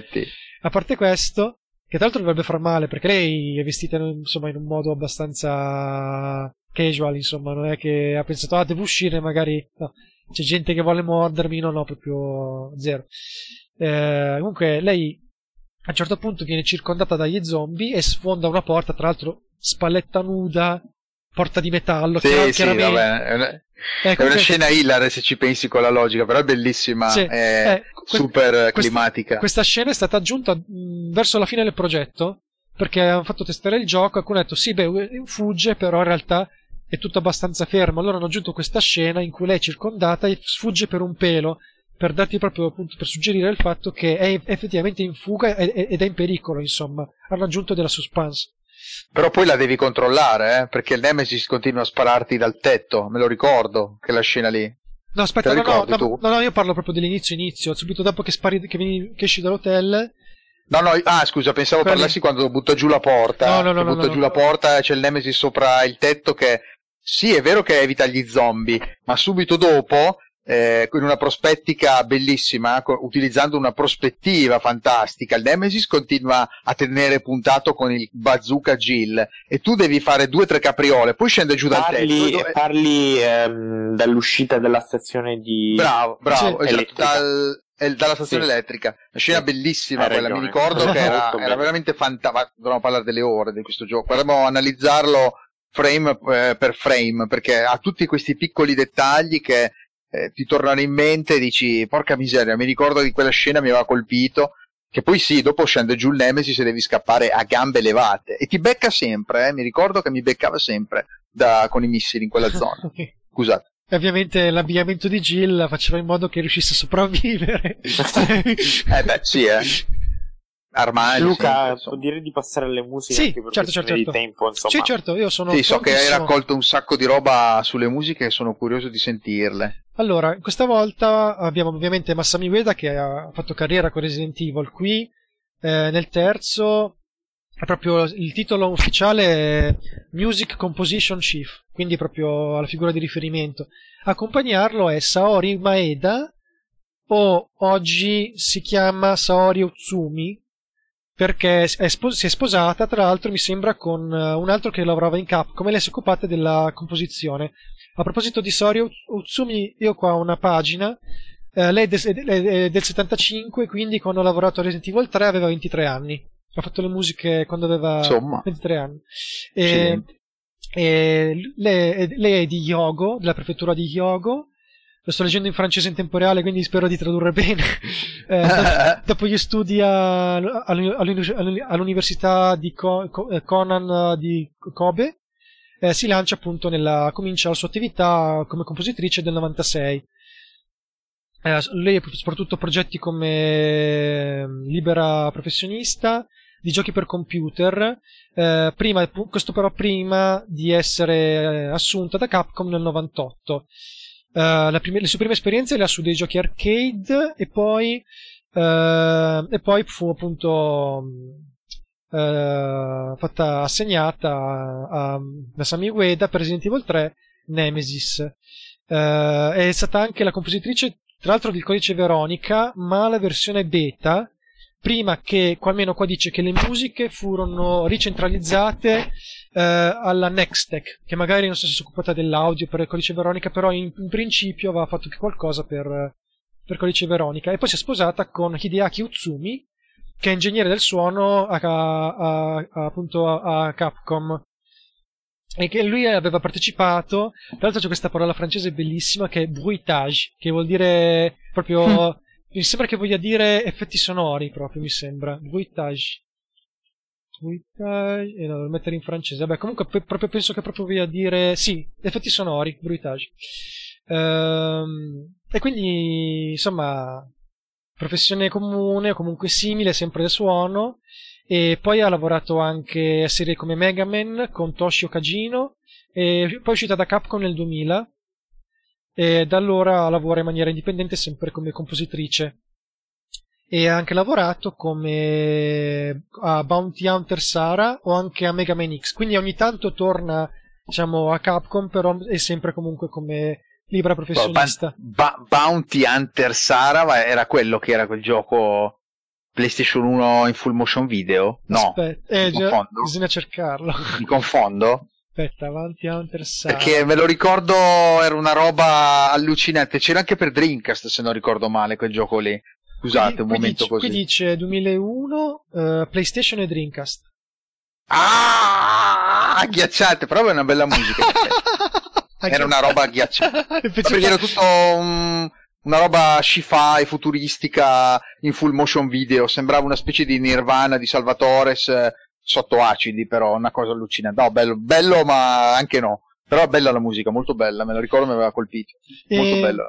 e Tra l'altro, mh, tornando appunto sempre sulla musica, abbiamo visto nel, nel 2 che il gioco comincia, c'è un, appunto c'è un clima di tensione, di urgenza, perché nel 2 è esploso insomma la, la, l'autobot, dobbiamo, si bisogna sfuggire agli zombie, e poi si passa a una tensione, poi invece più una cosa che è quasi, è quasi drammatica, no? è quasi nostalgica, quando senti Mhm. il tema che ti dice no guarda tu all'inizio magari dicevi no, non è vero, non è vero, invece è vero, e quindi adesso lo devi accettare. Qui invece è il terzo, ci siamo già passati, quindi e nel terzo si parte comunque da urgenza, perché c'è G che viene proprio sparata fuori proprio quella scena lì ha scritta ma, ma, Michael Bay quella scena lì proprio sputata, fuori, sputata, sputata, sputata sì. fuori da un'esplosione eh, quella è stata aggiunta però ricordiamo bruttine, inizialmente dove sarebbe, il gioco sarebbe dovuto iniziare direttamente dal magazzino con Dario mm. ma siccome era lento ah. eh, hanno aggiunto quella lì quella versione quella, quella scena in cui io ho sempre immaginato che, che, che Jill fosse a casa sua e scoppiava qualcosa se scoppiasse qualcosa, ma non ho mai capito cosa è scoppiato. Ah, perché... Ah, io, io, io, ma sa, letto, letto, letto, sai, io, sa, fai esplodere tutto, fai esplodere tutto, tutto. Non ho mai capito, non ho mai capito onestamente cosa scoppiasse, perché se quello è l'ingresso del palazzo scoppia la portineria, vabbè, comunque. Beh, comunque la... Questi dettagli. Eh, in effetti sì, però adesso vado a vedere l'intro, se è veramente come dici, non me lo ricordo Sì, più. ma forse tipo il, il, il, il il portinaio aveva una bombola di gas per la stufa che spera. Beh, si vede Jill seduta sul, le- eh, sul, letto che carica l'arma, molto bella, tra l'altro non me lo ricordo. Quindi... Poi arrivano i militari, bombe, bam bam bam, andiamo a vedere. Sì, in effetti scoppia la portoneria. Vabbè. Aiuto! Vabbè, dai. Era, Scusa, era, continua. Era... Ma comunque, allora... Eh, abbiamo detto il tema appunto parte sempre come urgenza, però dopo passa a una tensione. La tensione però non parte subito. All'inizio c'è il tema eh, che si chiama, si chiama, si chiama, mm, il titolo è una cosa come la, The Lost City. Tra l'altro è interessante perché eh, c'è una cosa che mi sono dimenticato di dire. Um, uno dice magari Masami Ueda è il veterano, quindi, quindi magari Saori Utsumi non farà tanto. Ha fatto più di metà delle tracce. Ha fatto ah, veramente tante tracce del, del, proprio sono divisi il lavoro di fatto. L'unica cosa in cui magari tu dici, vabbè, qui si vede magari che Masa- Masami si è occupato di qualcosa di più, magari il tema del Nemesis che l'ha fatto lui. Però poi vai a vedere che magari il, il brano introduttivo e dell'inizio sono tutti di, sono tutti di Utsumi, che comunque sono importanti, sono, brani che, sono i primi brani che senti, quindi devono, devono funzionare, insomma. Quindi si sono, secondo me si sono divisi il compito insomma in maniera equa. E l'hanno anche svolto molto bene in maniera altrettanto equa. Quindi si arriva a una tensione che però su, insomma si, si manifesta solo dopo che, che Brad ci dice che c'è qualcosa che ci insegue. Non ci dice cosa ancora perché ha fretta scappa però dopo che ci dice Jill c'è qualcosa che, che ci sta dando la caccia da quel momento parte la musica con questo motivetto, perché nel 2 avevamo oh, pa, pa. qui invece più che un motivetto è, è, più ritmico, perché la nota è sempre la stessa, ma si basa di più su, appunto sulla ritmica, quindi fa pam pam pam pam pam. Questa cosa torna in più brani, quindi se nel 2 avevamo proprio un leitmotiv oppure un, un, motivetto, qua invece è proprio semplicemente è la cadenza ritmica che, che, che, che torna in, vari, in varie vesti, anche alla fine alla fine, dopo l'esplosione di Raccoon City, è identico, però eh, i, i, i, i, valori sono, sono, dimezzati, i valori musicali. Quindi anziché fare pam pam pam pam pam, diventa quasi, diventa quasi militare, fa pam pam pam pam pam, diventa una cosa più... Oh, secondo, a, me ricordava tantissimo, a me ricordava tantissimo Terminator proprio. Mm. Era la musica di Brad Fidale se non ricordo male, che aveva fatto, che poi vabbè lavorerà tantissimo come filmografia nella, ad Hollywood, però mi ricordava tantissimo Terminator. Sì, Fu la prima cosa, prima pom, pom, pom, pom, è proprio, pardon. No, è vero, no, hai fatto benissimo a dirlo perché in effetti è vero. Cioè, anche a livello estetico, ma anche a livello musicale, l'ispirazione è chiarissima, secondo me. Anche come si sono ispirati per dare questa urgenza proprio di musica, questa cosa ritmica marziale. Mm, sì, tra l'altro come mh, mm, si torna, prima, prima, abbiamo detto che si torna alla stazione di polizia. I brani della stazione di polizia però non potevano essere tanti quanti nel 2, perché nel 2 passiamo tantissimo tempo nella stazione di polizia, quindi ogni stanza aveva il suo tema.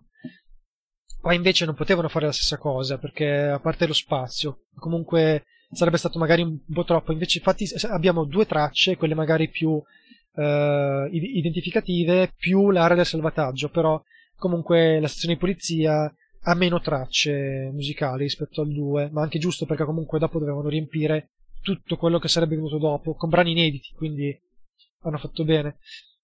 Eh, e poi abbiamo anche eh, ho segnato qua una cosa praticamente che nel, nel, nel, brano finale, e quindi comunque per tutto il gioco, c'è un po' questa tensione, c'è questo rimando comunque di, di una minaccia incombente.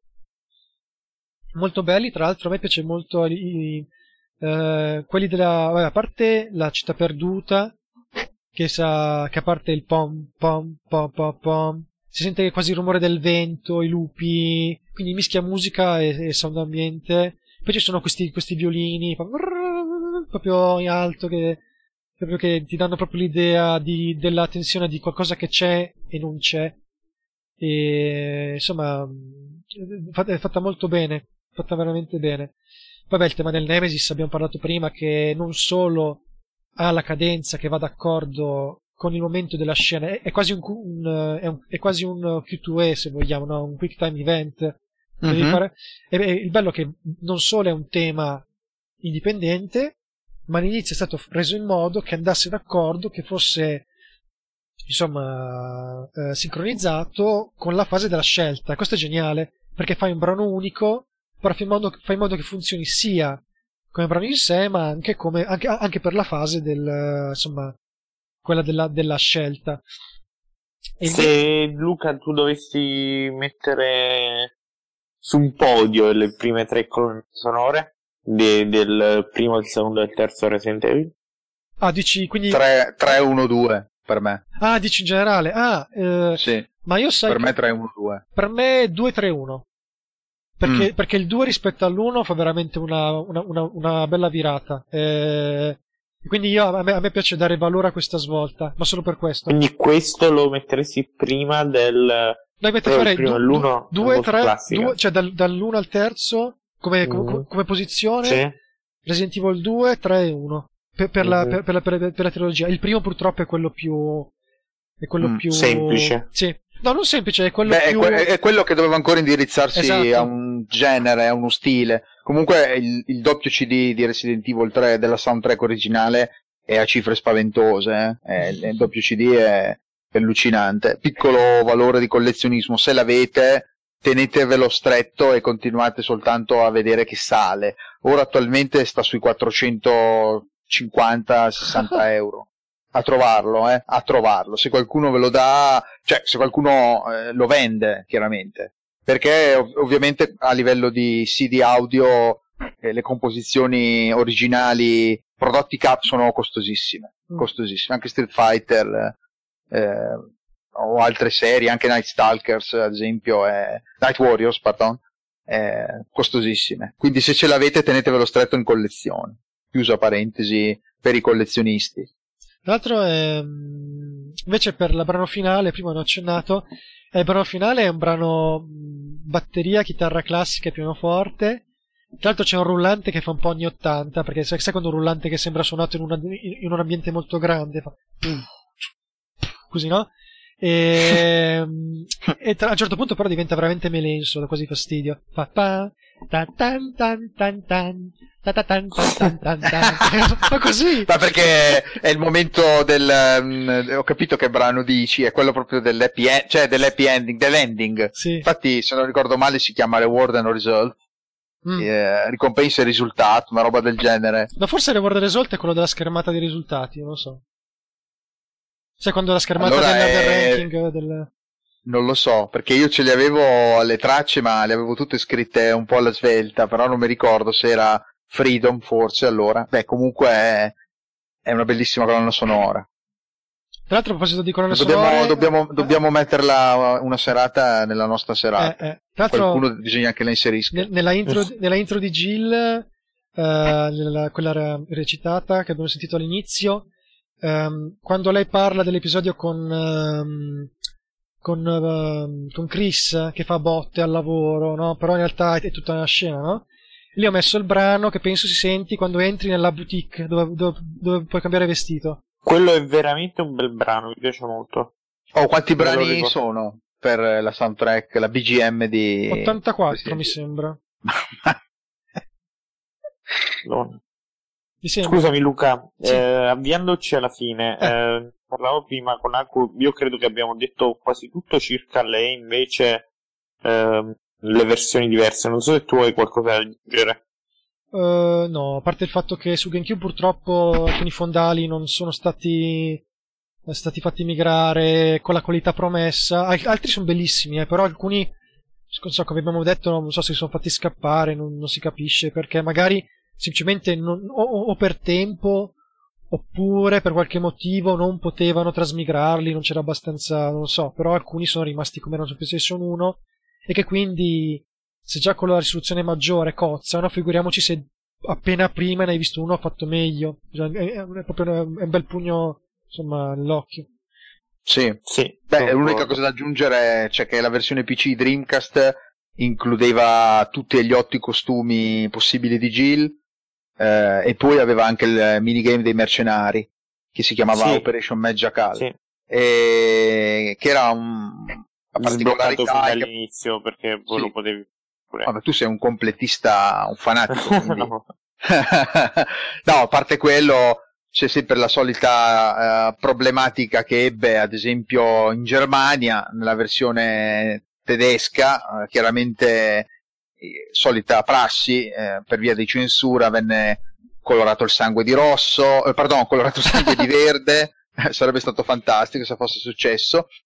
Eh, un, bel rosa, uccisi... un bel rosa come, in, altro... come Danganronpa che all'inizio pensavo fosse esatto. sai che all'inizio pensavo fosse censurato invece dopo ho scoperto che era stilistica era uno stile eh no, no, lì è, no. E invece lì nella versione diciamo tedesca, perché comunque loro sono molto suscettibili a questi aspetti, anche il fatto di uccidere i nemici faceva scomparire subito i corpi.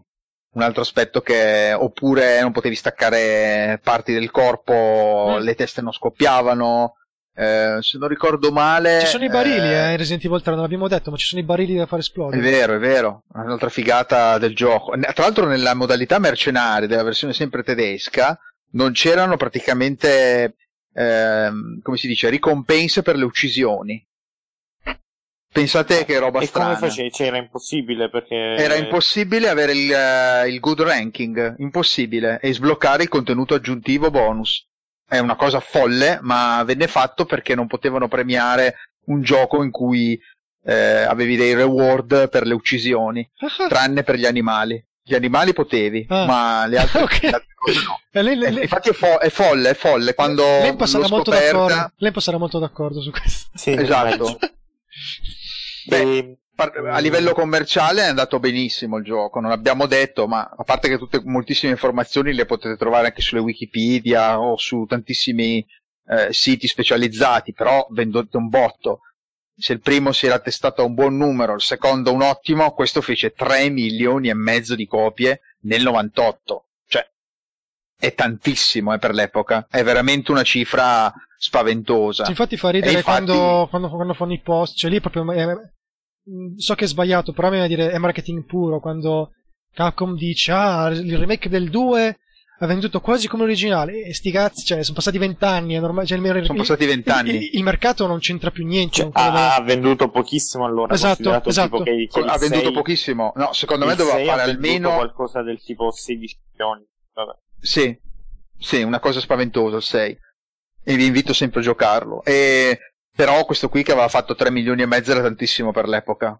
Era veramente una cifra fin dal suo rilascio iniziale spaventosa e questo farà, questo farà poi sì che Capcom vada avanti con la saga nonostante si sia chiusa la, l'epopea di Raccoon City. Ci torneremo con tanti spin-off, con tanti giochi, ne parleremo anche in maniera approfondita. Speriamo prima o poi che, di riuscire a parlare un minuto di Operation Raccoon City. Un minuto, ragazzi, un minuto, non di più. Guarda, io ogni, ogni, aggiungere.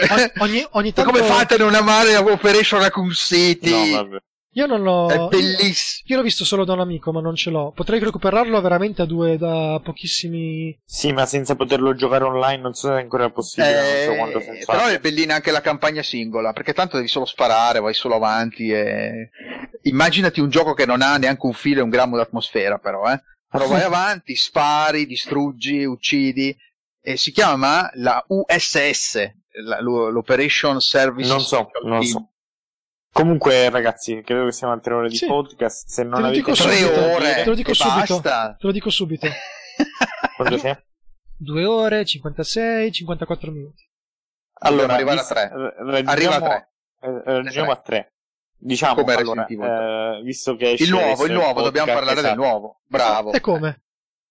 No, su che impressione avete? Che impressione ditemi, tutte e due, che impressione avete, uno, dal trailer, Sì. da quel che si è visto, e cosa sperate? Io... Vai Luca, Vai. parti. No, io parto Vai. io che ho poco da dire. In Vai pratica... a ruota libera. no, io Per- direi... ah, vabbè, ma a te non è piaciuto il 2. No, il remake del 2 Cioè, non è che non ti è piaciuto. Non, l'ho finito. No, è che, Non ha gradito. È che l'ho, l'ho- letteralmente giocato un mese dopo aver giocato l'originale. E quando non ho trovato la stessa profondità, di, cioè non profondità, però quando non ho trovato la stessi dialoghi, non come numero, eh, ma nel senso che nel 2 era bello perché c'erano tanti dialoghi, c'erano tanti scambi tra i personaggi, invece in questo 2 non c'è quasi niente. E, e- e quando si parlano dicono roba e dici vabbè ma, ma, anche, ma anche fa niente, eh. non faceva lo stesso, anche se non parlavate era, era la stessa cosa.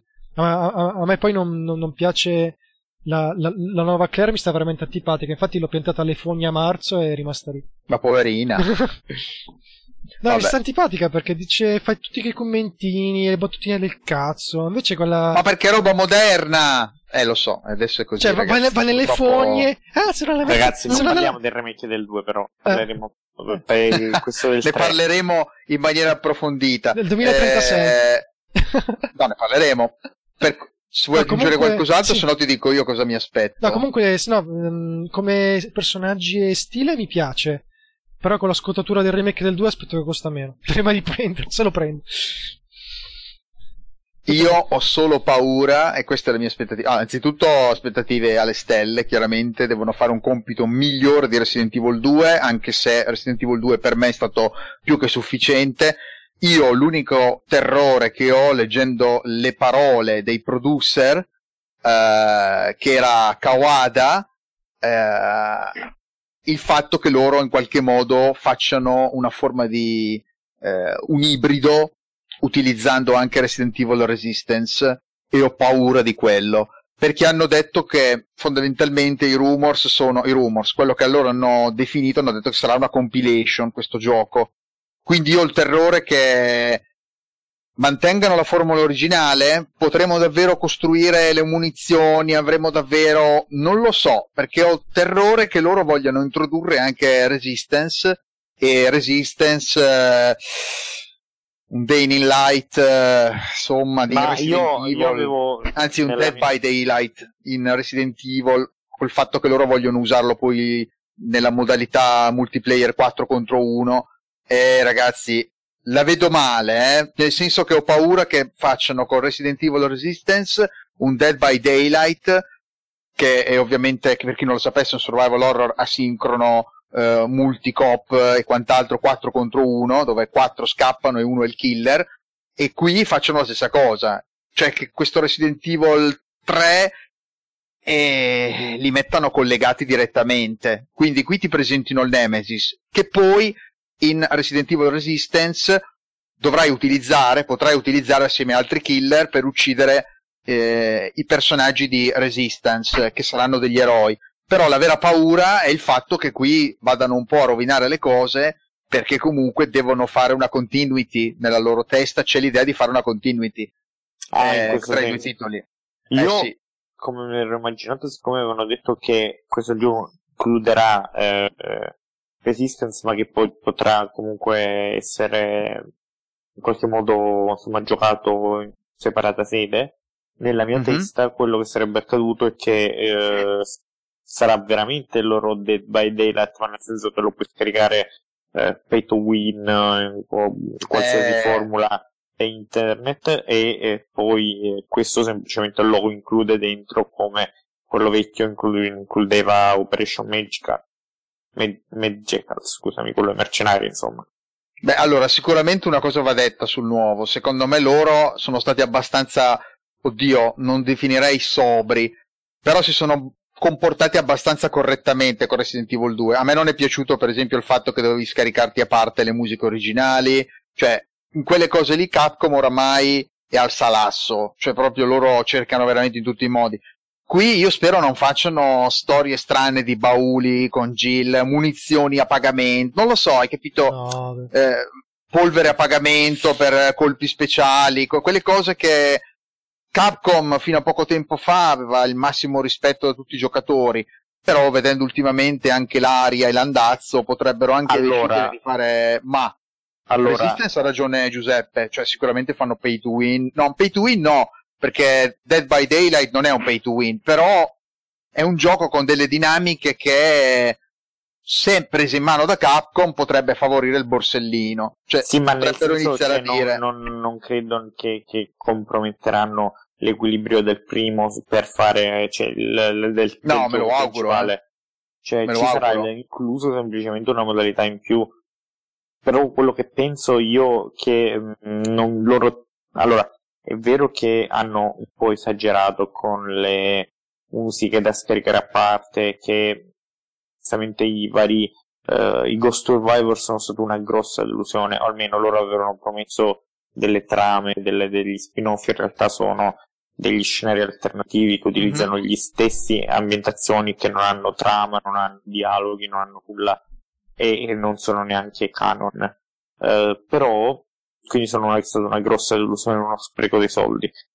Detto questo, io penso che la scelta di voler pubblicare i giochi come questi remake che non vengono tanti ma sono apprezzati da pubblico e critica, credo che sia un po' per rifarsi l'immagine da quella che era lo- la andazzo che avevano preso con il 6, che vendeva tanto ma che era un po' insomma sottotono.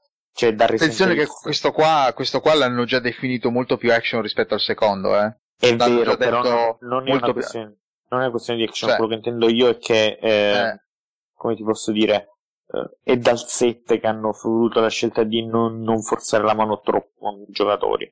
E credo che anche qui ci troveremo magari la colonna sonora a pagamento, ma Mm. mm, ti vorrebbe il genere, ma non, Comunque, Faccio, faccio che sei, che sei non arriveremo ad avere Carlos a pagamento per dirti questo. lo, lo spero Attento- comunque la attento che collection. sei, sei, che sei- Ancora? Sì. Ok, allora rientro poi dico un'ultima cosa. Sì.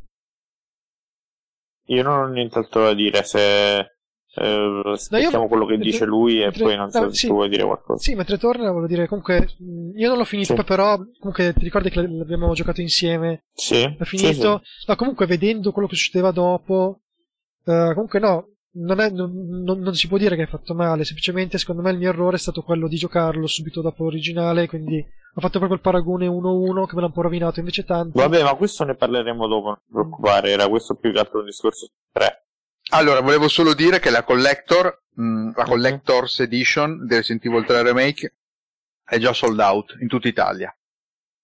Questo Ma piccola, ho visto che c'è una statua, il baule, non, non mi sono sembrati Mhm. particolarmente interessanti. molto, Mi- molto, molto, molto, molto bellina. Cioè la Io statua, speravo... il baule, eh, la mappa, la colonna sonora, mm, l'artbook, mh, basta. Però è già finita. Già finita. Io speravo, a prezzo non proprio, verità, insomma, 200-300 euro, insomma. Io speravo, ti dico la verità, nel- negli stessi che fecero eh, la colonna sonora, la, scusami, la, l'edizione limitata del 2 che Luca ha comprato, che questo ora non mi ricordo come si chiama, no? Pixel Love.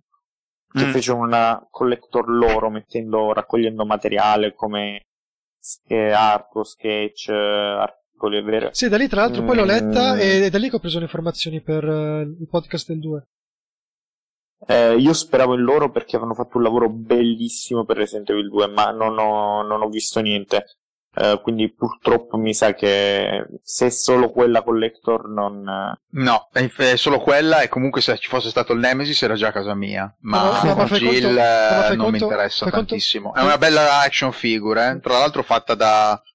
eh, non mi sto a ricordare chi l'ha fatta, comunque dei, dei professionisti, non dico Prime Vid- non dico Prime One Studio, però è una bella, colle- è una bella eh, figure, però no, purtroppo non c'è il Nemesis, eh, l'avrei preso se no, sì.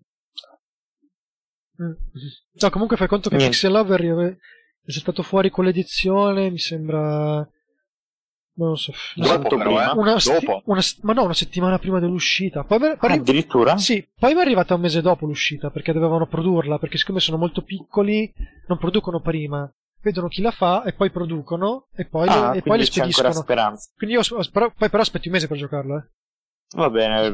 Vi convince, una domanda, vi convince la nuova Jill? A me sì, Le fattezze proprio a fisiche. me sì. Mi ricorda sai chi? Eh, voglio dire una cavolata, Natalie Portman, un po' alla È verissimo, è verissimo. Ah, mamma mia.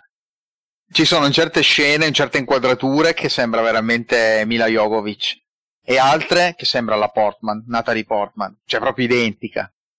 Anche questo aspetto secondo me giocherà molto a loro favore, il fatto che oramai anche la saga di Resident Evil si muove con binari eh, di contemporaneità, cioè si muove comunque con un assetto grafico notevole, cioè questo è un bel gioco, sarà un bel gioco anche da vedere e sono aspetti che secondo me, cioè non vediamo più quei, quei volti un po' plasticosi tipici del 2008-2007 che tanti videogiochi giapponesi ci avevano abituato. Adesso la grafica gioca un ruolo importante anche in Resident Evil dal punto di Eh, vista Posso il mockup, il lip sync.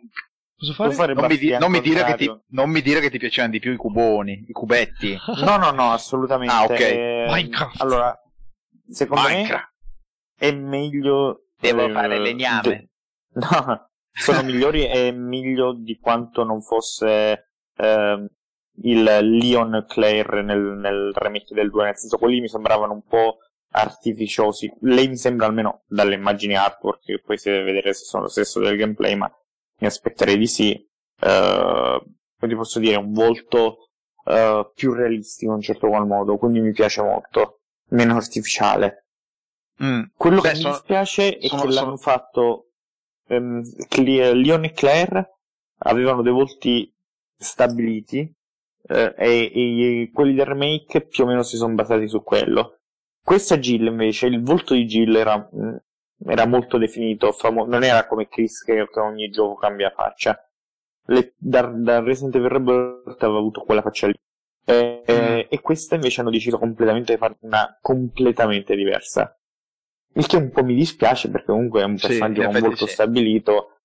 Cioè, avevo voluto lo stesso, però, come posso dire, aggiornarla alle nuove Sì, c'è, c'è tecnologie. talmente tanto materiale su, sulla Jill eh, dopo Resident Evil Sì. che 3 che potevano veramente. Invece, qua hanno optato, sempre per parafrasarti come all'inizio dicevi, i modelli di Armani, hanno preso una modella russa.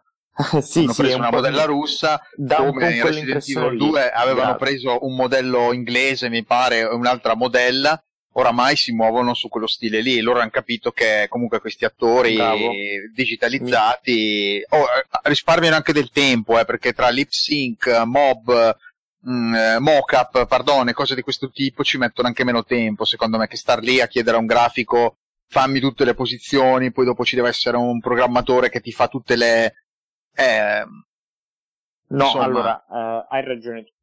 Però eh, solo volevo dire, è proprio veramente un lamentarsi che da amante di personaggi che, cui ci ero affezionato mi sarei aspettato che semplicemente aggiornavano il, il- l- l'immagine, invece semplicemente hanno proprio creato da zero. Va bene, va bene così. la vecchia, come si chiamava, la- l'attrice mh, del primissimo, mh, anche degli spot eh, americani, delle serie- Giulia, Gi- Giulia Watt, una cosa del genere si chiamava, forse mi confondo. Non lo so. non- Comunque, No, quella che apparve nei commercial, eh, negli spot commerciali, eh, molti fan, eh, adesso sapete che poco tempo fa, diciamo questa cosa, questa curiosità, è saltato fuori anche il nome di Rebecca Chambers.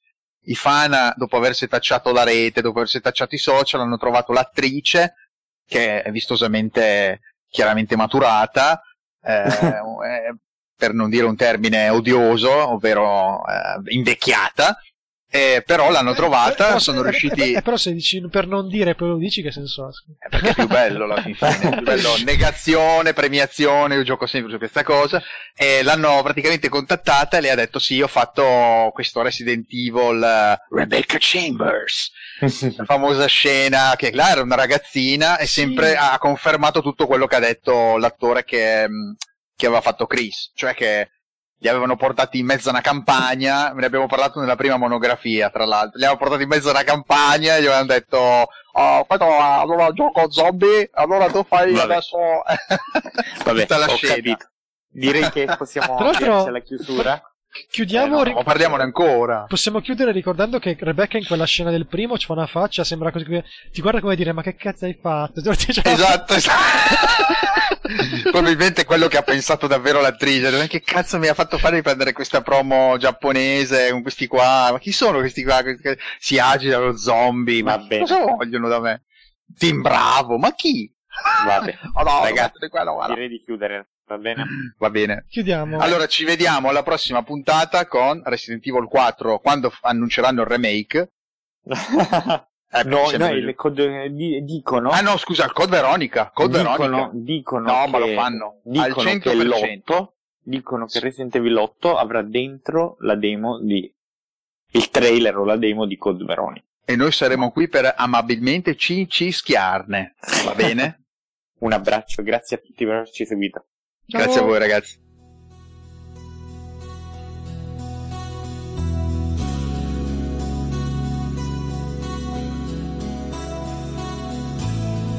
Perché Giuseppe, avevano Giuseppe, Giuseppe. Ma scusa, Ci fino, malissimo. no, fino, ade- fino adesso non, non ti ho ben sentito. Mm.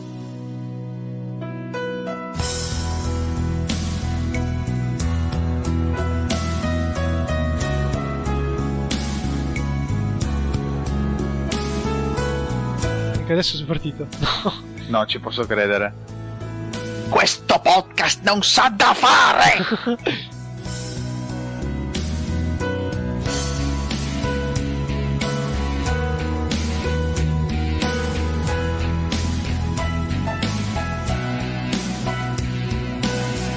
Ah, si sente male? Eh, purtroppo sì. Ok, allora aspetta, stacco, riattacco, stacco, riattacco. Arrivo, ragazzi.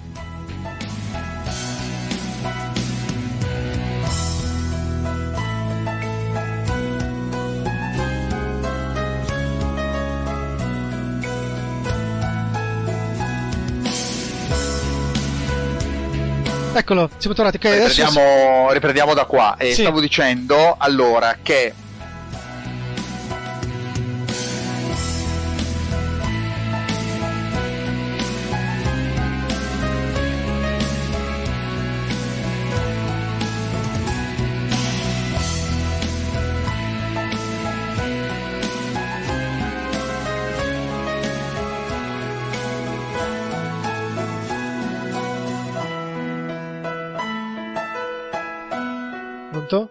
Sento più, ragazzi.